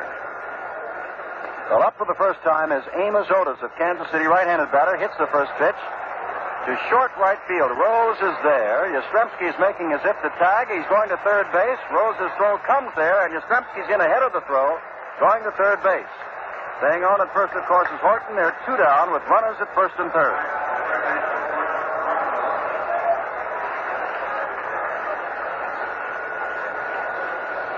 Otis, who was up last time, Sand and I saw get into a triple play a couple of weeks ago on a ground ball. Now the batter is Brooks Robinson, who singled his first time up back in the seventh and later scored on Fosse's sacrifice fly to center. Gibson throws hard this time. Robinson drives Gaston back. Gaston on his horse. It'll be over his head, bounding against the wall. Yastrzemski scores. Horton is on his way around third base. He'll score. On the way to third is Brooks Robinson, and he's in with a triple. Robinson two for two. It is four to one. The American League. And I think all the players that hitting against Gibson have swung at the first pitch and hit the ball fairly well. You just wonder if possibly they haven't found out something, or maybe just Bob is just throwing a fastball. And it's hard to tell from up here, but he's gotten hurt almost every time on the first pitch. Well, he's given up three runs on three hits, including the first extra base hit of the night. Three hits and two runs, and the score is four to one. Bob Gibson had that long winning streak of 10 just snapped in his last start, and the American League has jumped on him in a hurry tonight. Oliva swings on the first pitch and drills it high, but to short right field. Pete Rose simply walks it, now trots in and takes it for the third out, but Gibson is touched up. Two runs score on three hits, no errors, and Robinson left at third base in the middle of the eighth inning. The American League four, the National League one. Six. The score at the end of seven and a half. American League four, National League one. Rose, the switch hitter, batting left against Perry, swings on the first pitch and fouls it off. Robinson is going over near the dugout, but it's going to be in the first row of seats as Robinson falls over the rolled up tarpaulin over there, but is all right. Grabarkewitz of the Dodgers on deck, hoping to get up, and will get up for the first time in this ball game. Time running out on the National League. Earl Weaver, manager of Baltimore in the American League All Stars, said he's going to break that seven game streak, and at the moment he's got a three run lead with time running out in the last of the eighth. Perry's ready, throws outside and low to Rose, and it's one and one. Steve was up once before and walked back in the sixth inning. Jim Perry of Minnesota throws outside and high this time. It's two and one to Rose. Four runs on nine hits, no errors for the American League. One run, three hits, no errors on the National League. And the run that scored, scored on a double play. Therefore, nobody gets the RBI. Two and one pitch. Breaking pitch at the knees of Rose. It's 2 2, and Pete simply walks away from Bobby. Jim, I think again we see in this All Star game the, the dominance that pitching has, especially when they know they only have to go three innings. With all these great hitters, we haven't had very many balls hit well. Even some of the base hits have been not hit well. Rose strikes out swinging. Perry gets his second strikeout. Well, Cincinnati fans thus far have been disappointed. John Bench struck out three straight times. Tony Perez struck out twice and popped up. And Pete Rose has walked and struck out.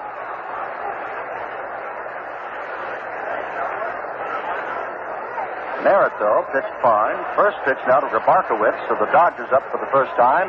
He's ball one outside. Sure, I think we're also at the point in the ball game where you have to look at the pinch hitting possibilities. The National League has no more left-handed pinch hitters left to come into the ball game. Only Clemente and Joe Torre have not yet appeared.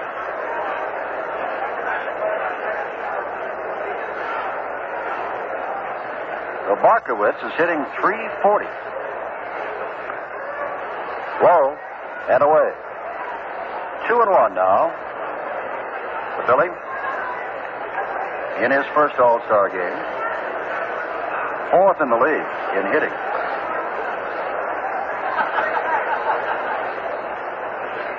Very ready again, hits this one high to short left field. Horton was playing deep, still on the dead run. Now says he's got it and takes it, turning towards second base. And very close to the shortstop, Aparicio. So they're two down, and Hickman of the Cubs. As we said before, there's not much time left for the National League, and you can say that again as we've got one out to go in the eighth inning. Hunter goes back to warm up again for the American League, having a great year with Oakland. First pitch is high and away to Jim Hickman of Chicago. On deck with his shin guards on is Dick Dietz. Four runs, nine hits, no errors for the American League. One run, three hits, no errors for the National. In the last of the eighth, is back and throws inside with a fastball and low, 2 and 0. Ray Fosse, Carl Yastrzemski, and Brooks Robinson have been the big guns for the American League. And their pitchers, Palmer, McDowell, who stands to win, and Perry have done quite well, giving up just three hits. Breaking pitch that's in there for a strike. It's two and one to Hickman. Hickman came on, replacing Carty, who started in left field. Two one pitch from Jim Perry, and it's swinging strike. It's two and two.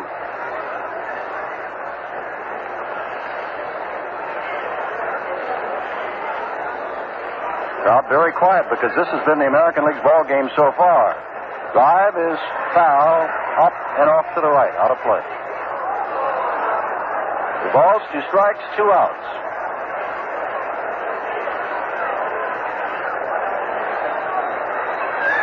Hickman, the right-hander, facing Perry, the right-handed pitcher. Jim is back and strikes him out swinging. Nothing across at the end of eight. The American League four, the National League one. Nope.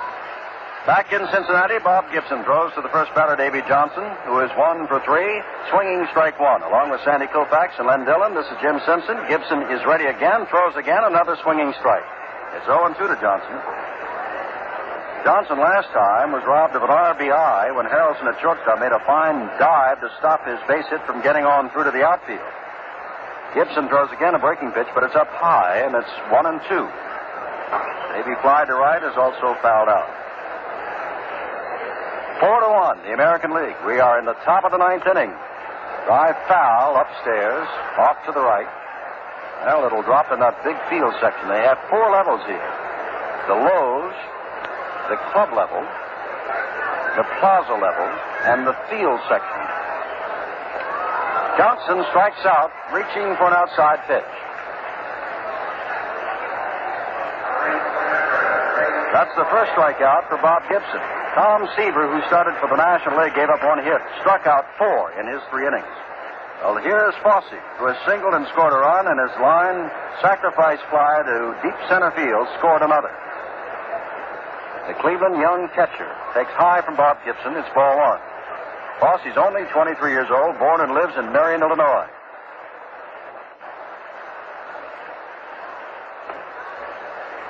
Jim Fregosi, who has not been in the ball game yet, hitting 298. Shortstop for California, out and swinging a bat on deck. 2 0 the count to Fosse. Foul out of play to the right. Article not too long ago about how come Ray Fosse, who last year spent all the year, didn't catch too much for the Indians and he hit 172, is doing so well. Answer, I got married. Two and one. Low it in the dirt. Three and one. And Bob Gibson definitely has not been the Bob Gibson we are used to seeing.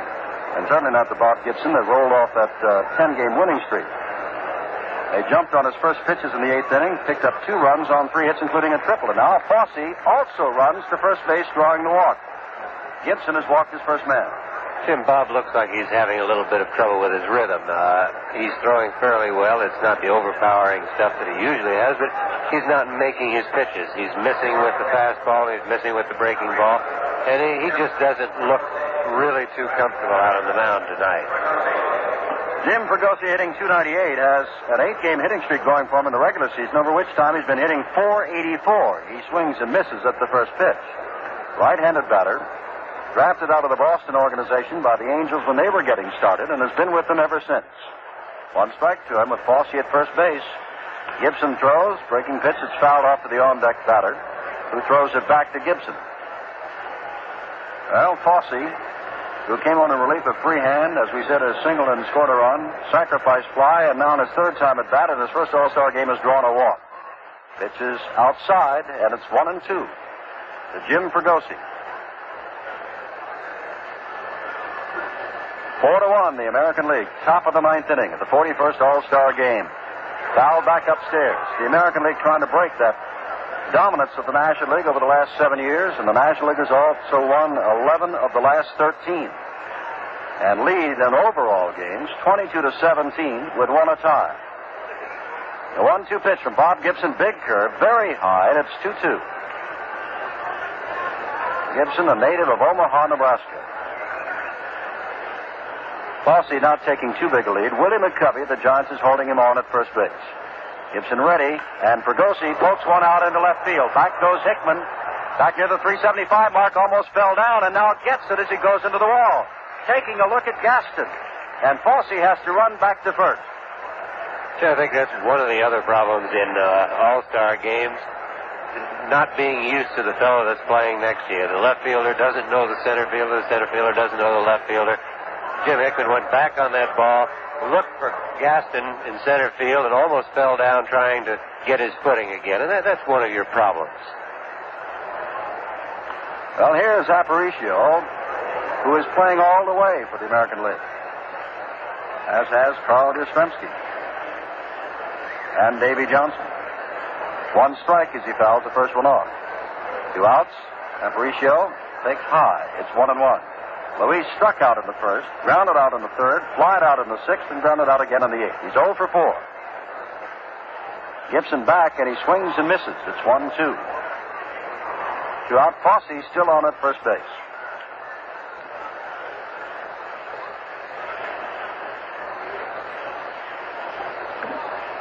Gibson ready to throw, and Aparicio tried to bunt his way on, but instead bunts it foul for a called strike or for a strike three, so it's no runs, no hits, no errors, one left. The National League has one more chance. we go to the last of the ninth, the American League leading by the score of four to one. The line score at the end of eight and a half. The American League four runs on nine hits and no errors. The National League one run, three hits, no errors. Jim? Well, in the last couple of years, Jim Catfish Hunter of Oakland has won 13 games, and in the third year, he won 12. Already in 1970, he has won 13 ball games, and he's come in to save this one for Sam McDowell and the American League and to break that seven-game winning streak of the National League. He'll face first Dick Dietz. Aparicio remains in. Davey Johnson remains in. Yastrzemski remains in, whereas Gil Hodges has taken out every one of his starters.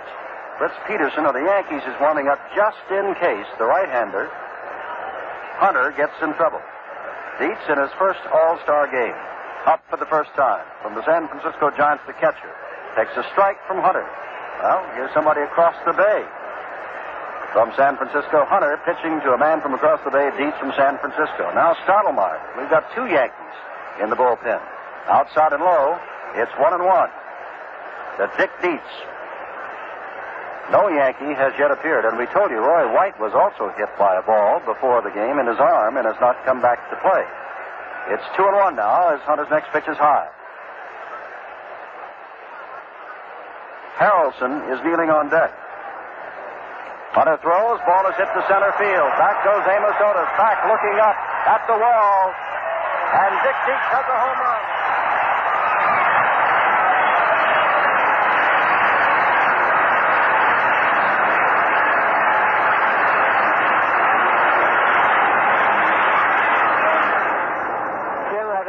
The first. That's the first home run here tonight.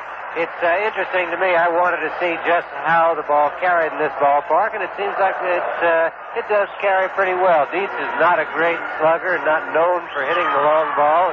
He hit that ball all the way out in center field. And Harrelson follows up, swinging on the first pitch and lines a single to left field. It's four to two, the American League and the National League ninth inning. And here comes the National League, and here comes Earl Weaver quickly to the mound. Jim, it's amazing just how quickly a ball game changes its complexion. It looked like there was no problem, three-run lead. All of a sudden, you look up, and on two pitches, the tying run is at the plate in the ball game, and uh, it may be uh, just a little bit of trouble here for the American League. Gaston is on deck. He drew a walk. Weaver is talking along with Fosse, his catcher. Four runs, nine hits, no errors for the American League. The National League is not going quietly, however. Two runs, five hits, and no errors. Two of those hits and one of those runs in this, the last of the ninth inning. I think getting the tying run to the plate has brought a little bit of action in the National League bullpen. Claude Osteen, the pitcher from the Los Angeles Dodgers, has gotten up the throw. Gaston of San Diego takes a strike at the knees. That ball cleared just where it says 404 in straightaway center field. Dietz has 18 home runs on the year, and in his first All-Star bat, he gets a home run. Gaston goes around trying to check his swing. It's strike two.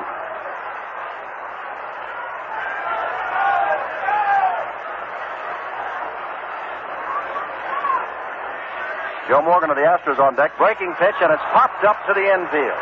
Yastrzemski waving everybody off in front of Davey Johnson and takes it for the first out. Harrelson, of course, holds on.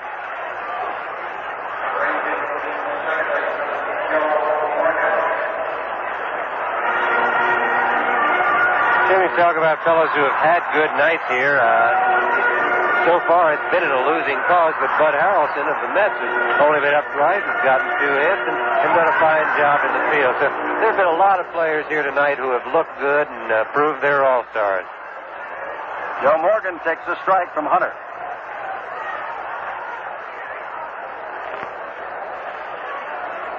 Morgan has two home runs this year, but has surprising power on occasion for a little man, can get the ball around very well. Get the bat around and hit the ball long distances. Sand and I saw him hit a home run in the dome that there was no question about, and it's difficult to hit it there. One and one the count to him. Harrelson on at first, four to two the score. In the last of the ninth inning. Did not go all the way around. Now, Barlick said he did go around. Fosse looked back and challenged him as Morgan looked like he went around. Nothing was said. Fosse looked back and said, What? And Barlick said, It is a strike. Knowing Al Barlick and how good an umpire he is, I'm sure that the late call on that came because he was checking with the third base umpire. The uh, third base umpire will give the home plate umpire a sign on check swings to let him know if the batter went around. 2 2 to Morgan with one out. 4 to 2 the score. Last of the ninth inning. The American League leads. Hunter throws. Again a check swing by Morgan. And it's 3 and 2. Morgan trying to get on base, and kneeling on deck is Willie McCovey. The one thing Morgan does not want, of course, is a double play to end the ball game. Give McCovey the shot at it. Breaking pitch, lines it to right field. Over quickly is Oliva. Picks it up. Stopping at second is Harrelson. Men on first and second, and Willie McCovey the batter. And Earl Weaver quickly out of the dugout and probably will go to Peterson, the left-hander. The pitch to the left-handed McCovey. Jim, on the National League bench, you only have two players right now, except for the pitchers who have not been in the ball game, and they are both right-hand hitters, both good right-hand hitters. Joe Torre of the Cardinals and Roberto Clemente of the Pirates. Clemente uh, has had a problem with his neck, whether it is so bad that he can't hit or can't play. Uh, we don't know, but uh, there is the possibility if Gil Hodges wanted to make the change, he's got two fellows sitting there who can hit the ball out of any ballpark anywhere. Well, Hunter is gone. One third of an inning, responsible thus far for one run, three hits, retired just one man. And of course, this game could be tied with both runs charged to Hunter, who cannot lose it. Also seemed like something had to happen. It's uh, just too good a lineup, both clubs, the National League and the American League club. And it was a great tribute to the American League pitching that they held it so long, but to hold that National League lineup to only three hits through nine innings, that's a that's a great chore for a pitching staff to come up with, and it would be exactly the same kind of chore for the National League staff to hold the American League club to only three hits. So it took a while, but I think uh, the talent on both these lineups is starting to show up. Uh, for the National League, is showing up very late, possibly too late for them. Uh, we can only wait and see right now. As McCovey comes out, Roberto Clemente comes to the on-deck circle. So the National League has two great shots at it. McCovey, remember, however, is working with that pulled hamstring muscle.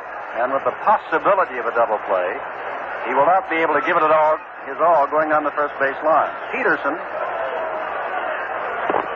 has won 10, lost 5. His earned run average 3.77 for the Yankees. And now is ready to pitch to Willie McCovey. Jim, it's doubtful that you'd bunt with a hitter like McCovey, but the percentages, the rules of baseball so-called say that you play for a tie at home and play to win on the road. This is the home park for the National League, so there is still the possibility with McCovey, with uh, Clemente on deck that McCovey might be bunting, but I wouldn't look for it. McCovey takes a giant swing. Strike one. Harrelson down at second base, Joe Morgan on at first base, and quickly Ray Fosse of the Indians out The talk with Fritz Peterson. One out last of the ninth, four runs, nine hits, no errors for the American League. The National League with its perhaps last chance, two runs, six hits, no errors. Clyde Wright, left-hander of the Angels, now up and throwing. Joining Stottlemyre, the Yankees, in the American League bullpen. Osteen still down in the National League bullpen. One strike to McCovey. Peterson ready. Throws from the stretch, fouled off to the left and out of play by McCovey. And quickly, Peterson has him down 0 2. Clemente, who had a sore neck and did not come in until after the workout yesterday, kneeling on deck. Some question whether or not he would play. He thought he wouldn't, but he's here. Could be in a position to be the hero of the game that at one moment it looked like he wasn't going to play it. Peterson backs, ground ball, base hit, past Johnson. Harrelson comes on to score. It's four to three, and the tying run Morgan at third base and Clemente the batter.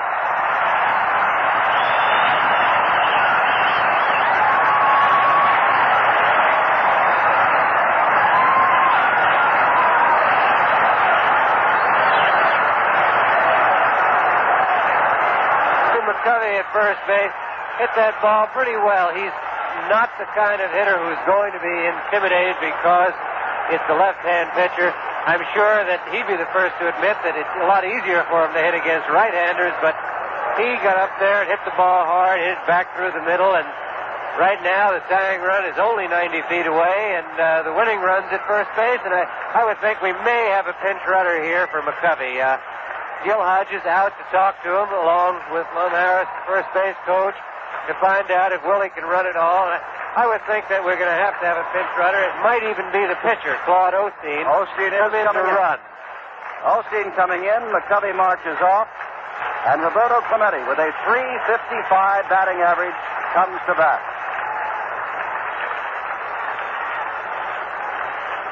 One out. The winning run is Claude Osteen over at first base. The tying run is Joe Morgan over at third base. One is out, and Earl Weaver is out of the dugout and marching toward the mound with a side pitch to look at Fosse, calling him the American League Baltimore manager, really wants to win this one. And with Clemente, a right-hander up, he might be going to the percentages and to Stottlemyre out in the bullpen. I would think definitely that he'll go with Stottlemyre. Uh, the one thing Earl needs right here, and needs badly, is the double play. Uh, Stottlemyre is a sinker ball pitcher. He keeps the ball low. He has a lot of ground balls hit off of him, but I can tell you that Clemente runs extremely well. He gets out of the box well. He gets down the line well. He doesn't hit into a lot of double plays, but he does hit the ball hard. And everybody says you just can't outrun the ball. So if he hits it hard on the ground at one of the infielders, there's a good chance of the double play, but he's a tough man to double.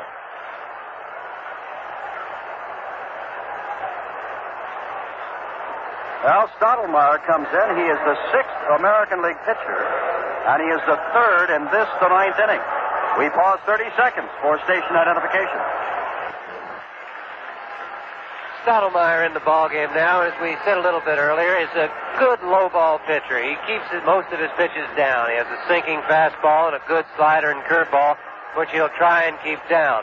I think in this inning here, you'll probably see the American League play in a little bit at the corners and deep at short and second. They'll go for the double play if the ball is hit to the second baseman or the shortstop. I would think they'll go to the plate if it's hit to the first baseman or the third baseman. It's the ninth inning. You're on the road. You don't want to allow the other team to tie the ball game because once you go into into extra innings, well, the home team has got a great advantage. Morgan, of course, has fine speed at third base. Clemente He'd only hit a ball to the outfield, perhaps, to score the tying run and send this, the 41st Major League All-Star game, into extra innings. Clemente hitting at 355. Stottlemyre with an 8 and 8 record in the throw and throws the ball is bouncing around in front of Fosse, gets behind him, but he finally digs it out. Ball one. See, I think that was a big break right there for the American League. I think that ball got by Fosse. I think it hit Al Barlick, and that's the only thing that kept it from going all the way to the backstop. So that was a big break for the American League. We could have had a tie ball game with the winning run in scoring position just as quickly as anything. Stottlemyre, of course, has been a 20 game winner over the last two years, three of the last four years, eight and eight, as we said, this year. And the second Yankee pitcher in this inning. One and oh the count to Clemente. One out, last of the ninth, four to three. Going away. It's two and oh. I think in this situation you also run into another problem. With the double play in order, both your second baseman and your shortstop have to cheat just a little bit so that they can make the play. And they're both bunched around second base. So if Clemente pulls the ball or hits it to right field, it's got a chance to go through. Took a big swing, fouls it back. It's two and one. Kneeling on deck, winner of the National League batting championship the last two years in a row, Pete Rose. Four to three, we are in the ninth inning, and this ball game, which cruised along strictly in the pitcher's hip pocket for a long while, is now broken open, and it's four to three. With most of the scoring done since the seventh inning. Back again with a high pitch. Breaking pitcher did not come down. It's three and one to Clemente. And he looks down quickly to Leo Durocher, who just gives him a fist and claps his hands. Clemente can hit anything near the plate, over the plate, or not so near the plate. Notorious bad ball hitter, but a great hitter. The three and one pitch, he swings at it, and it looked like it was in on him, but he fouled it back. And now asks something to get his hands. It is very moist and humid to get his hands dry and perhaps stickier. The humidity is very high, the temperature is very high, and has been all day and much of the evening. So now, three and two and one out. The tying run at third base. The winning run on at first. And a four-time National League batting champion, Roberto Clemente, at the bat, facing a three-time 20-game winner, Mel Stottlemyre. Stottlemyre's ready. A drive out into center field. Over comes the center fielder Otis. Makes a fine catch, but here comes Morgan. We've got a tie game.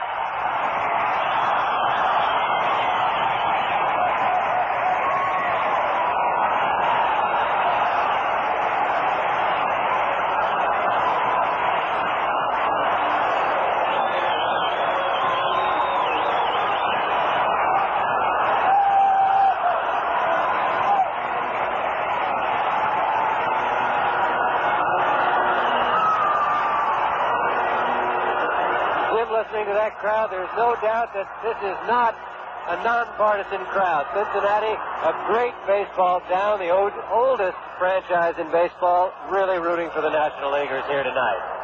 Pete Rose, their hero, the batter, and takes a strike at the knees.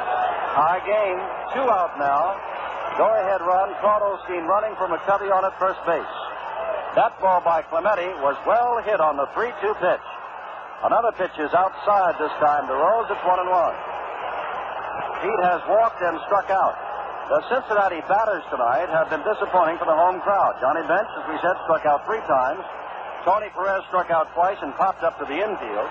Rose has walked and struck out. They'd like some action from their fine hitters.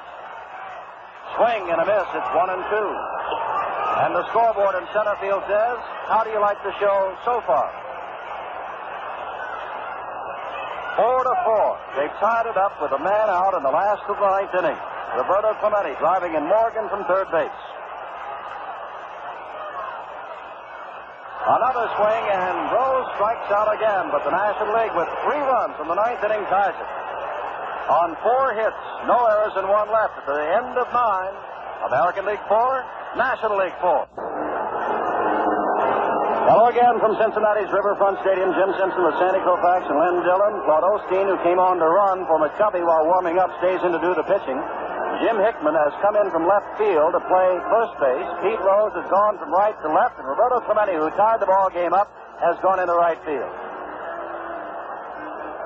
Jim, uh, right now you'd have to say that the National League does have a little bit of an edge. Uh, as soon as you go into extra innings and you're tied, it's just uh, a great advantage to the home team. It becomes sudden death for them. If the American League can score here, well, the National League still has another chance. But anytime the National League can score, if they can hold the American League down, it's a sudden death victory. And it's, it's a nice feeling when you're at home and you're in extra innings.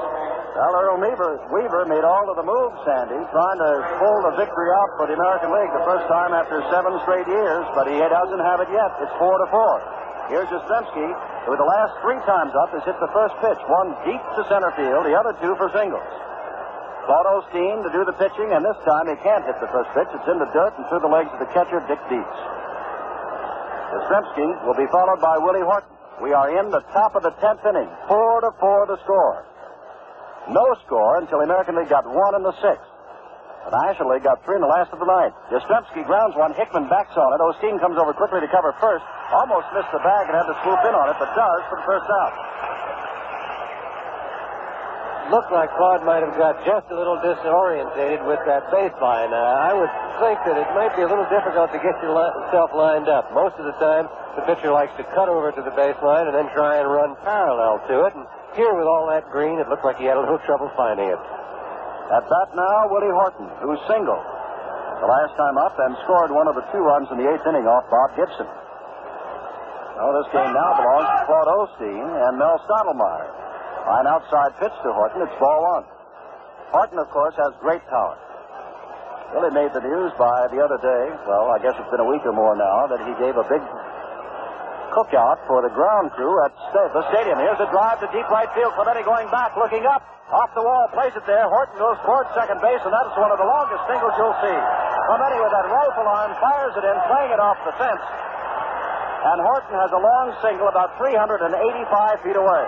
So I think in addition to his great arm, Roberto Clemente could possibly be a billiard master if he put his mind to it. I've never seen him play a ball off the wall and be in bad position. Uh, he catches balls off irregular walls. He's always in the right place, and he has made some of the longest singles look pretty futile when base runners try and go for two. Amos Otis, who swung at the first pitch he saw in his first appearance in the eighth and fly to right, is the batter.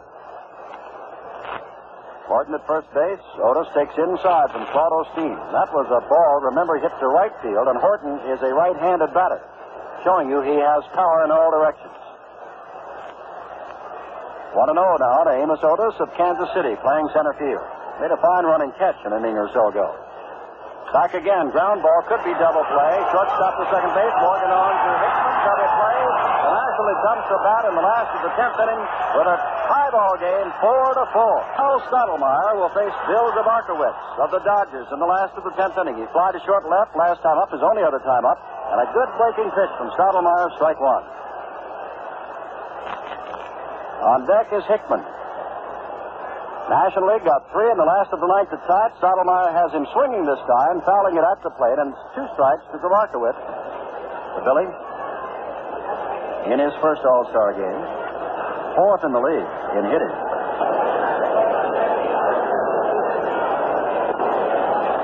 So Barkowitz is hitting 340.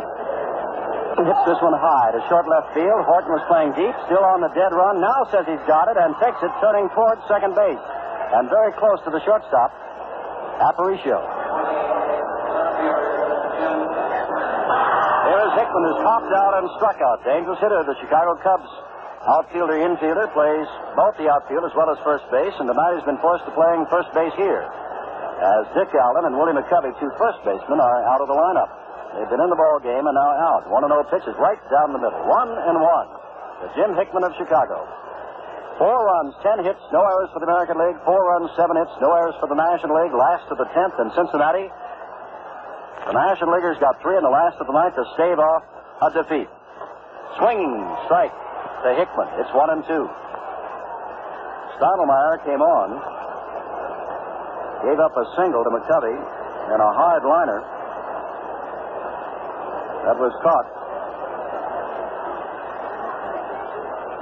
by Clemente. And Hickman strikes out.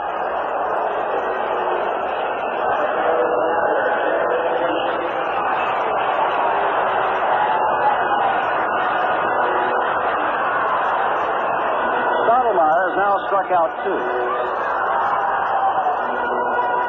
And here is Dietz. First time up in an all-star game in the ninth inning, he started it all by hitting a ball 404 feet away for a home run in his first at-bat as an all-star. Takes a fastball outside. It's 1 0. Jim, we've got a little note here uh, that there have been five previous extra inning games, and they've all been won by the National League. Last one was that 15 inning affair. There's a line drive right to Davey Johnson at second. It's all over. That last one in 1967 won by Tony Perez. No runs, hits, or errors. At the end of 10, we've still got a tie ball game, 4 to 4.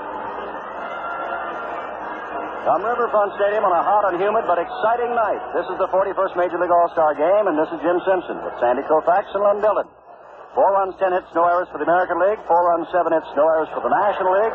We go now to the 11th inning. And Brooks Robinson, who has singled and scored a run and tripled in two in the eighth inning, is the batter as Clyde Wright begins to warm again for the American League. 1967, 2 to 1 on Perez's home run. 15 innings, National League. 1966, 10 innings, 2 to 1, National League. 1961 in the first game of two that year, 10 innings, 5 to 4, National League. 1955, 12 innings, 6 to 5, National League. At 1950, 14 innings, 4 to 3, National League. Robinson having a great night thus far and is facing the left-hander, Claude Osteen, as we go to the top of the 11th inning. Osteen is ready to throw, and Brooks takes outside. Ball one.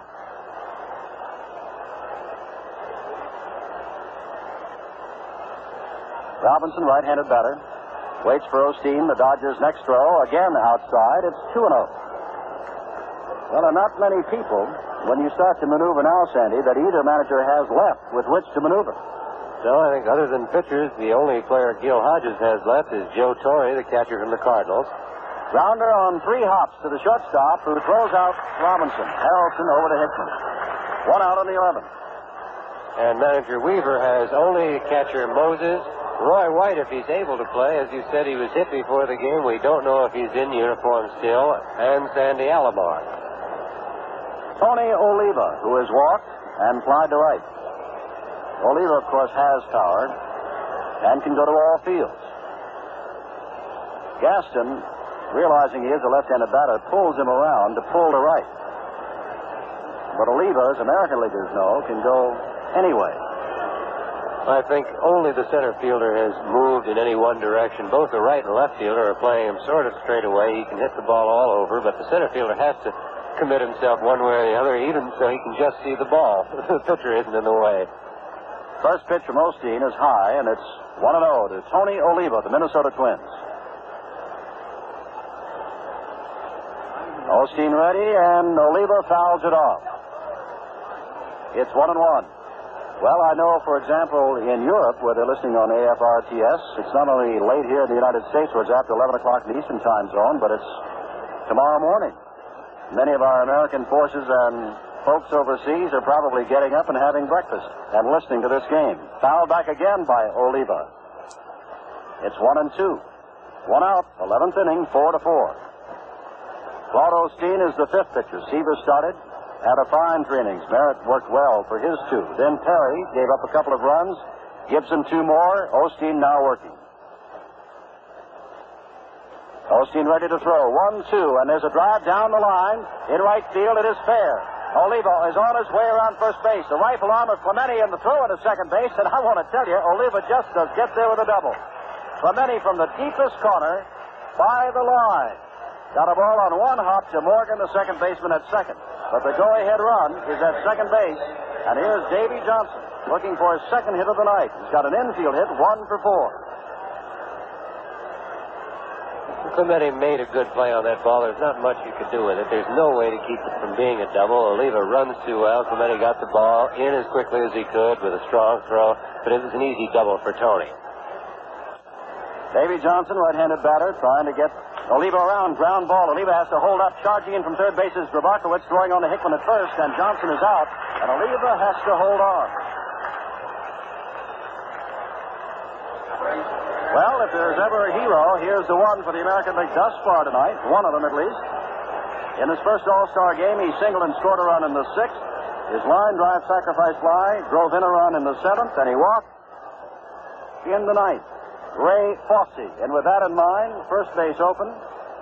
Gil Hodges comes running out to talk to Claude Osteen. Well, with the open base, Jim, and Roy White, as I see now, is on deck. He, I'm glad to see that the injury was not bad enough uh, to keep him out of the ball game. I think Gil came out to ask Claude whether he'd rather pitch to Fosse or pitch to White, or whether he knows how to pitch to Fosse, just to make sure. Fosse, as we said, and his Uniform has been dripping for some time, steps in, completely drenched, just as though somebody turned a hose on him, catching behind the plate in this high temperature, high humidity night in Cincinnati, Ohio. Osteen is now ready. Strike on the outside corner. Fosse looks at it. Oliva started off second base. Walks back not quite. Checks around to see where Morgan is, where Harrelson is. Second baseman and shortstop at the National League making sure no one is sneaking in behind him. Osteen working from the stretch, looking back now at Oliva.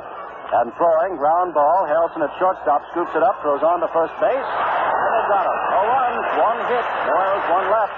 We go to the last of the 11th, and it's a 4 to 4 tie.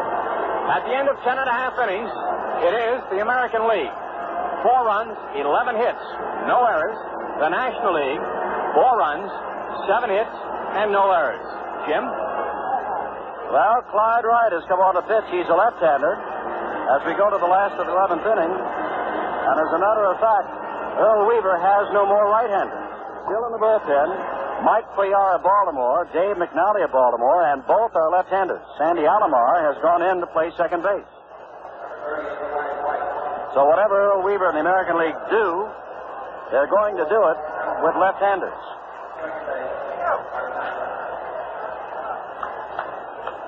Clyde Wright, 27 years old, born in Johnson City, Tennessee. He was 1 and 8 last year, believe it or not.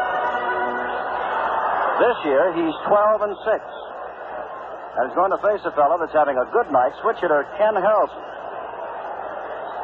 who has two hits and has scored two runs. Hoerner, a left-hander of the Phillies now, warms up for the National League. Harrelson with a 266 average.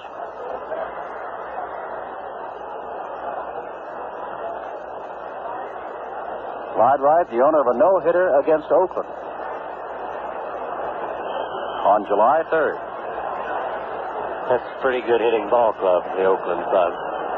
Four to four the score. Last to the 11th. Harrelson now steps in as Al Barlick was yelling up to the public address system here. Right ready. Strike call from right.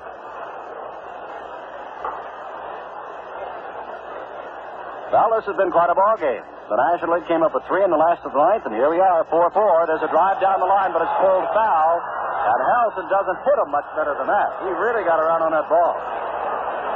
Now I begin to realize what the Cincinnati papers quoted the White House is saying about President Nixon. He's going to stay until the last out. Well, this ball game is now three hours old. It's still going, and Mr. Nixon is still here. Two strike pitch to Harrelson. This one is hit to center field. And Amos Otis is right there, moving only a few steps to his right, and has it for the first out of the National League 11. And Gaston, Clarence Gaston of San Diego, has walked and popped to the first baseman is the batter. Coming out on deck is Joe Morgan. Sandy and I pointed out there's not much maneuvering to be done here. Sandy Alomar is now in the ball game. Moses has not yet played. And the pitchers who are left in the American League are all left-handers. Ball one. Roy White, of course, the switch hitter, was out, ready to swing last time, but never got up. 1 0. Right, left-hander moving to the right-hander, Gaston, who does have power. Ground ball very fast. Alomar goes to his knees, takes it, and throws on to Yastrzemski at first base. Two down.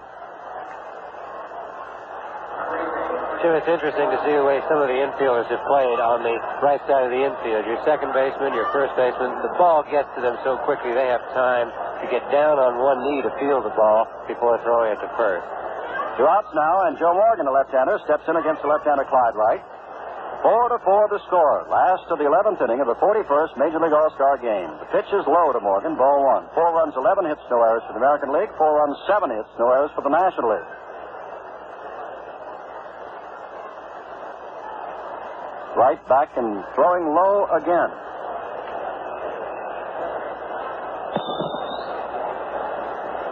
Hoerner, Wilhelm, and Simpson, who last pitched on Sunday, remain available to manager Gil Hodges. 2 0 pitch, again low from Wright. And suddenly he's lost the touch and has thrown three low pitches, and it's 3 0 to Joe Morgan.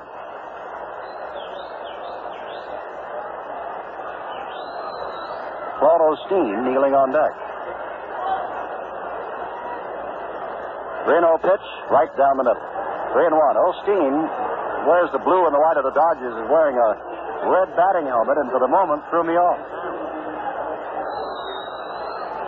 3 and 1, right, ready to go again. Swing and a miss on the 3 1 pitch.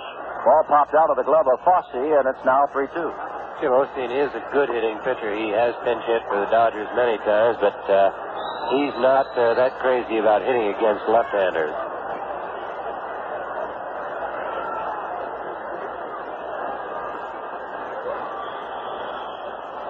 White with the long wait, now ready on 3 2. Ground ball, it's fouled. Skips past Luman Harris, the coach at first base, picked up by the bullpen catcher in the National League bullpen.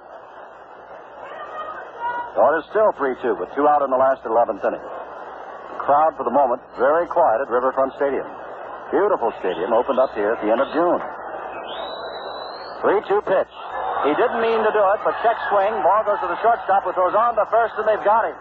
No runs, hits, or errors. We're at the end of the 11th inning now. The American League four, the National League four.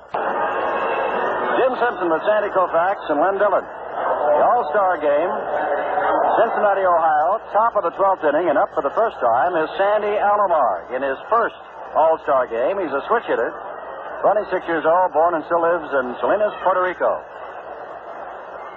Good base runner, and having a fine year. Alomar hitting at 260, and at one time had a hitting streak. Check swing, but the ball is a strike. It's 0 1 to Alomar. He had a 22 game hitting streak, broken just about two weeks ago at Kansas City. 4 to 4 the score. Osteen throws outside, and it's 1 and 1 now to Alomar. Now, no runs at all scored until the sixth inning. And the National League went into the last of the ninth inning trailing 4 to 1. Dietz led it off with a home run. Clemente sacrifice fly, tied it up later. Ball hits the right field. Clemente is there, backs a little bit now, taps his glove, and takes it for the first out of the 12th. Line drive off the bat of Alomar, but to the opposite field. And here is the oldest man who is a starter for either team, Luis Aparicio, and he's been there all the way. He and Yastrzemski are the only ones left who started this game and now in the 12th inning find themselves still here. Aparicio fouls one back near a camera position down along the third baseline. 0 1. Osteen used to pitch for Cincinnati at one time. Foul at the plate now. Jumps out in front of the plate on the artificial turf, picked up by Dietz. Well, in case you just joined us, we are in the Riverfront Stadium. The score is 4 to 4, and if you didn't hear our description of the Riverfront Stadium before, it is almost completely artificially turfed, with just 20 by 20 sections around first, second, and third. There is no skin of the infield. What used to be the dirt part of the infield is completely artificially turfed. First time that's been done in baseball. 0 and 2 now to Aparicio. One out in the 12th. Outside pitch from Osteen. It's 1 and 2. On deck is Carl Yastrzemski, who has had quite an all-star game. In this, his sixth all-star game and his fourth start. It's been a long one. One-two pitch, low and in the dirt. Two-two to Aparicio. If you're wondering where Sandy is, Sandy Koufax, he's moved over for the moment to the television side of our NBC coverage of this, the 41st Major League All-Star Baseball game. 2-2 now to the right-handed Luis Aparicio, 36 years old. Swings and rips one toward the American League dugout, bounces off the fence, and will be secured down the left field line by Russ Goetz, an umpire of the American League. Osteen wiping his brow using the back of the sleeves, wearing the long sleeves tonight. Throws now, drive to center field. Gaston started in, now just waits there and takes the line drive for the second out. Two balls have been hit hard off Osteen, the line to the right, now a line to the center, but he's gotten both of them in out, and here's Yastrzemski. Yastrzemski singled in the first, hit the first pitch, and back Willie Mays to the center field wall before he caught it in the fourth. Single in the sixth, single and scored a run in the eighth, and grounded to the first baseman in the tenth. Yastrzemski has 21 home runs this year. But it's a left-hander against a left-hander. Did he take a swing? Goes to his left knee. Big, hard swing, trying to perhaps end it and miss the 12th inning.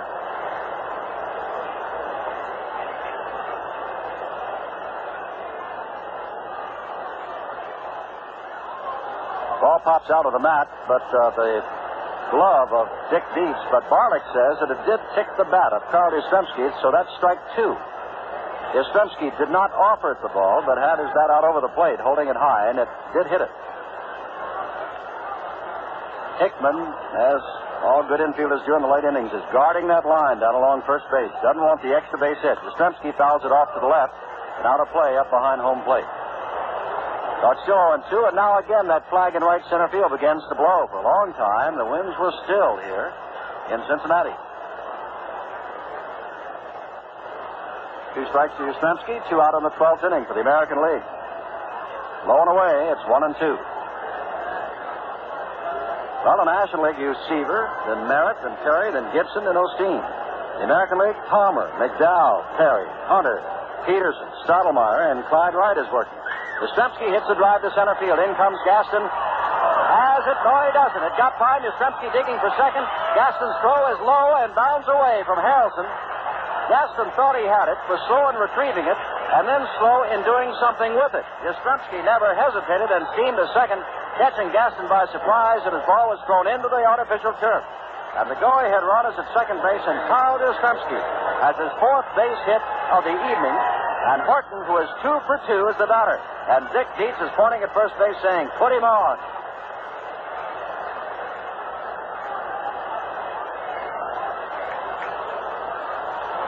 Oh, they're going to put Woody Horton on. Home run threat. Trying to get to Amos Otis, the youngster from Kansas City, who has fly to right and hit into a double play. Otis, though, carries with him a fine batting average of 310. That's ball three. Now Osteen throws to Dietz, ball four, and Horton drops down to first base, and with two out, men on first and second, Amos Otis the youngster from Kansas City gets a chance to do it all.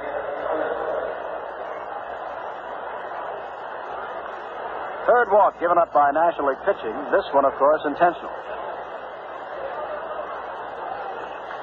Otis came over to Kansas City in the trade that brought Joe Foy to Kansas City. Right-handed batter. 23 years old. Drive to right field. Clemente started in, now goes back, puts his glove up, and one-hands it for the final out. Osteen in a lot of trouble, and got out of a lot of trouble. No runs, one hit, no errors, two left. In the middle of the 12th, it's four to four. Jim Simpson with Sandy Koufax and Len Dillon back in Cincinnati last of the 12th, and Joe Torre is the batter, and this is the last man that Gil Hodges has to use aside from pitchers. Clyde Wright, the pitcher, and throws. It's outside. Torre hitting at 307, 10 home runs, 47 RBIs. And of course, he plays now with the St. Louis Cardinals. Has been a catcher, first baseman, and a little bit at third base. The one and 0 count from Wright misses. Yastrzemski's fourth hit ties an all-star game record. Joe Medwick had four hits in 1937. Ted Williams in 1946. Add the name Carl Yastrzemski in 1970. 2 0. Pitches inside, and as Wright, when he ran into trouble back in the 11th inning and began to miss with Joe Morgan, his pitches were all low. 3 0 now, and he hasn't come up to the waist yet of Torre. He's been down by the knees or lower. Comes down with the automatic strike, this time chest high. It's 3 and 1. Torre looks down to Durocher to see what it is he's supposed to do. 4 to 4. We're in the last of the 12th. And as Sandy pointed out, as you know, I'm sure, being the last of the 12th, the last of any inning, the National League has the advantage. One run, and they've got it. Drive, Robinson is handcuffed by it, but the good first third baseman throws. What a play! Yastrzemski went high in the air. He was off the bag and leaped in midair and tied Torre as he went by. John Rice called Torre out. Joe had something to say, but goes back.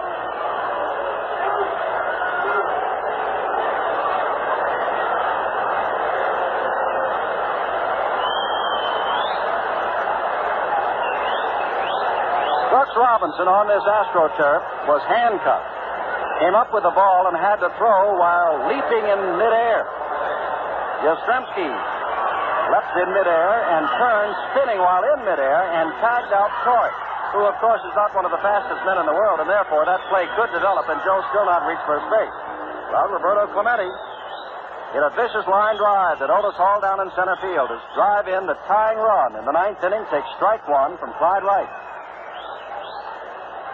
Now, that time, Wright was in trouble. 3 0 to Torre. We got a call strike and got him on a 3 1 pitch. And a couple of fine bits of playing by Brooks Robinson and Carl Yastrzemski. Pitch is low, and it's 1 and 1 to Roberto Clemente.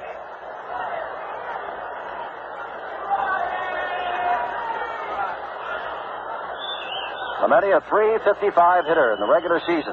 Hits it off the fists, and it's picked up by Sandy Alomar, who throws on to Yastrzemski, and they're two out in the National League 12.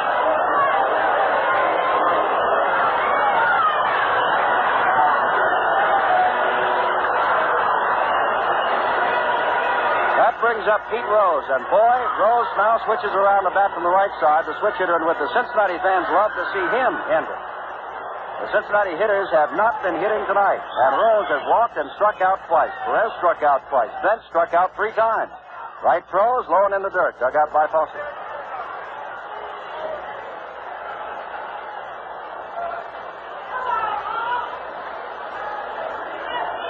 Wright ready for the 1 0 pitch. Two out, last of the 12th, 4 to 4 in this All Star baseball game. Very high, and it's 1 and 1. Make that 2 0, beg your pardon.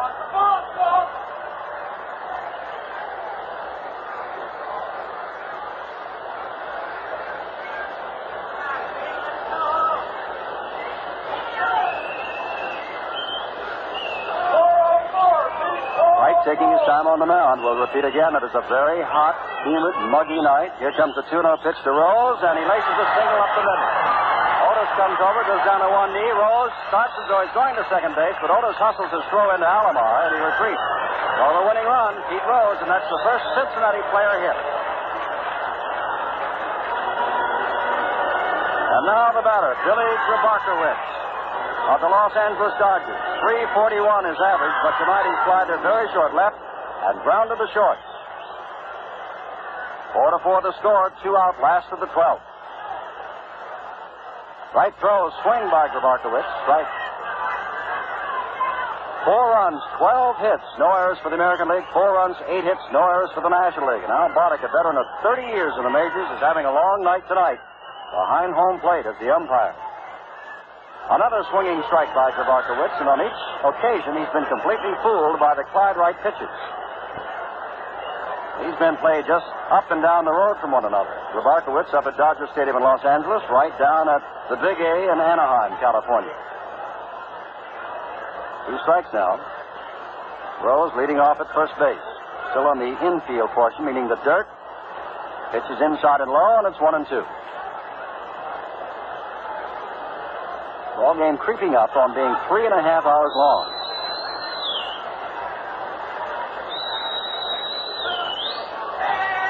Each team has nearly exhausted its resources of hitters. High and away from Grabarkewitz, it's 2 2. On deck, of course, is Jim Hickman of the Cubs.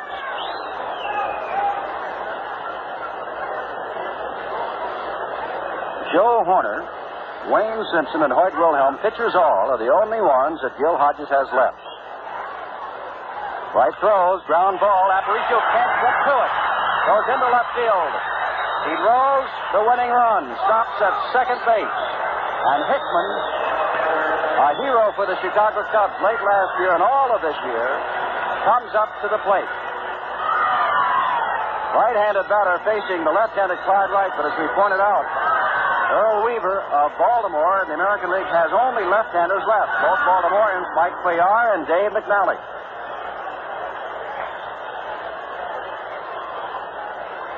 Pete Rose at second. Bill Grabarkewitz at first. Jim Hickman at bat.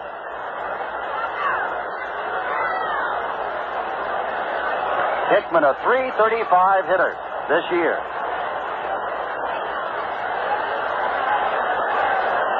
Nineteen home runs, 63 RBIs. Wright. Looks back. Throws. Hickman takes high. Ball one. On deck is Dick Dietz who has hit a home run tonight and lined to the second baseman. Wright staring in. Four to four the score in the last of the 12th inning. A throw, strike right at the knees. One and one. Barlick behind the plate we told you about with the National League. John Rice of the American League at first base. Frank Secory of the National League at second. Bill Haller of the American League at third. Frank Deslin of the National League in the right field line. And Russ Goetz the American League along the left field line. One and one to the waiting Jim Hickman. And Wright into the stretch. Looking back and throws up the middle. Rose is on his way around. Picked up by Otis. Rose is coming to the plate. Throws a throw. He's in. It's all over. The National League wins.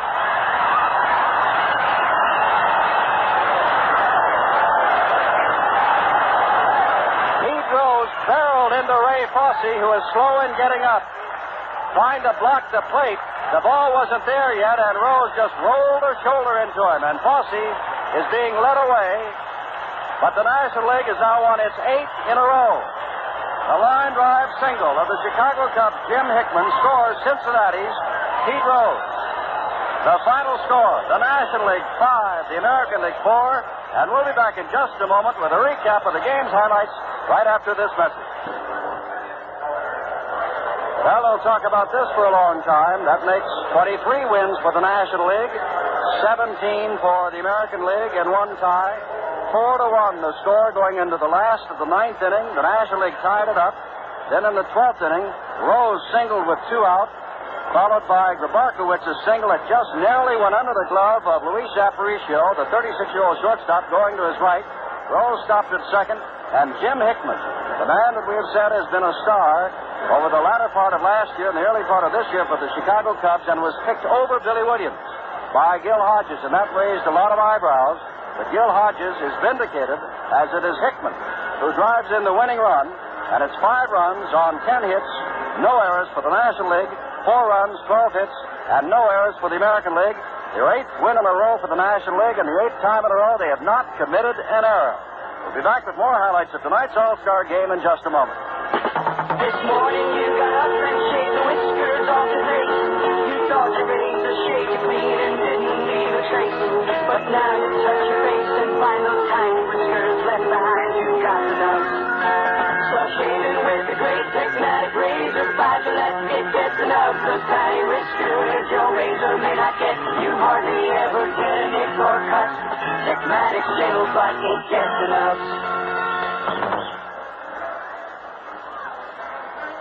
A wrap up, wrap up. Here is Len Dillon. How can a sales clerk who joined the Retail Clerks Union only a few years ago retire with $100 a month or more in addition to her Social Security?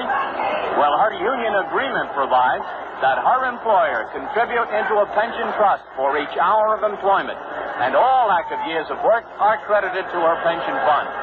For more information, check your telephone book for the Retail Clerks Union or write to the Retail Clerks International Association, Washington, D.C. 20006. Jim, for the final wrap up. And for a final word, Sandy Koufax. Thank you, Jim. Well, it was another great ball game, and uh, as the pattern held out, the National League just keeps winning the extra inning ball games. Good pitching on both clubs, occasional little spotty pitching. A tough situation for Clyde Wright. Every pitch he threw could have been the last pitch of the ball game. He was in sudden death all the time. But everybody did a good job, and the only thing I can hope is that Ray Fosse wasn't hurt. Uh, he's having a fine year, and I'd hate to see anybody hurt in the All-Star game. Now, Charlie Hustle, Pete Rose was going to score that. As a matter of fact, Joe Cronin of the American League, and of course Pete plays in the National League, came over to him uh, during the workouts here and said, Pete, you ought to stop going in head first. You're liable to get hurt. Well, he really came in head first and barreled into Fosse, but scored the winning run, and Fosse did walk off, apparently under his own power. I think he did, Jim. Uh, the problem was with his arm, and you, you never know. You just hope that he's all right. Uh, Charlie Hustle, as you call him, Pete Rose, what everybody calls him, it looked like he was going to slide first, head first, and looked up and saw the catcher had the plate blocked, and you just can't slide head first into those shin guards. So at the last minute, he just sort of hit Fosse with a body block and broke the play and did not let Fosse even catch the ball, and then just fell down in a heap, both of them on the plate. Well, to recap for you, five runs, ten hits, no errors for the National League, four runs, 12 hits, no errors for the American League, and the losing pitcher, Clyde Wright. The winning pitcher was Paul Osteen. It's the eighth in a row. It took three hours and 19 minutes and 12 innings to play here at the brand new Riverfront Stadium. And to show you what's going on now, they're putting the top down. But since it is all artificially turf, all they have to do is put a little top over first base, second base, third base, over the pitcher's mound, and over around home plate. They can leave the entire infield open because they do have artificial turf. Eight wins in a row for the National League. They haven't decided where the next All-Star meeting will be, but NBC will be there, and I hope you'll be with us. In the meantime, you have a year's worth of memories of this fine All-Star game at the brand new Riverfront Stadium in Cincinnati.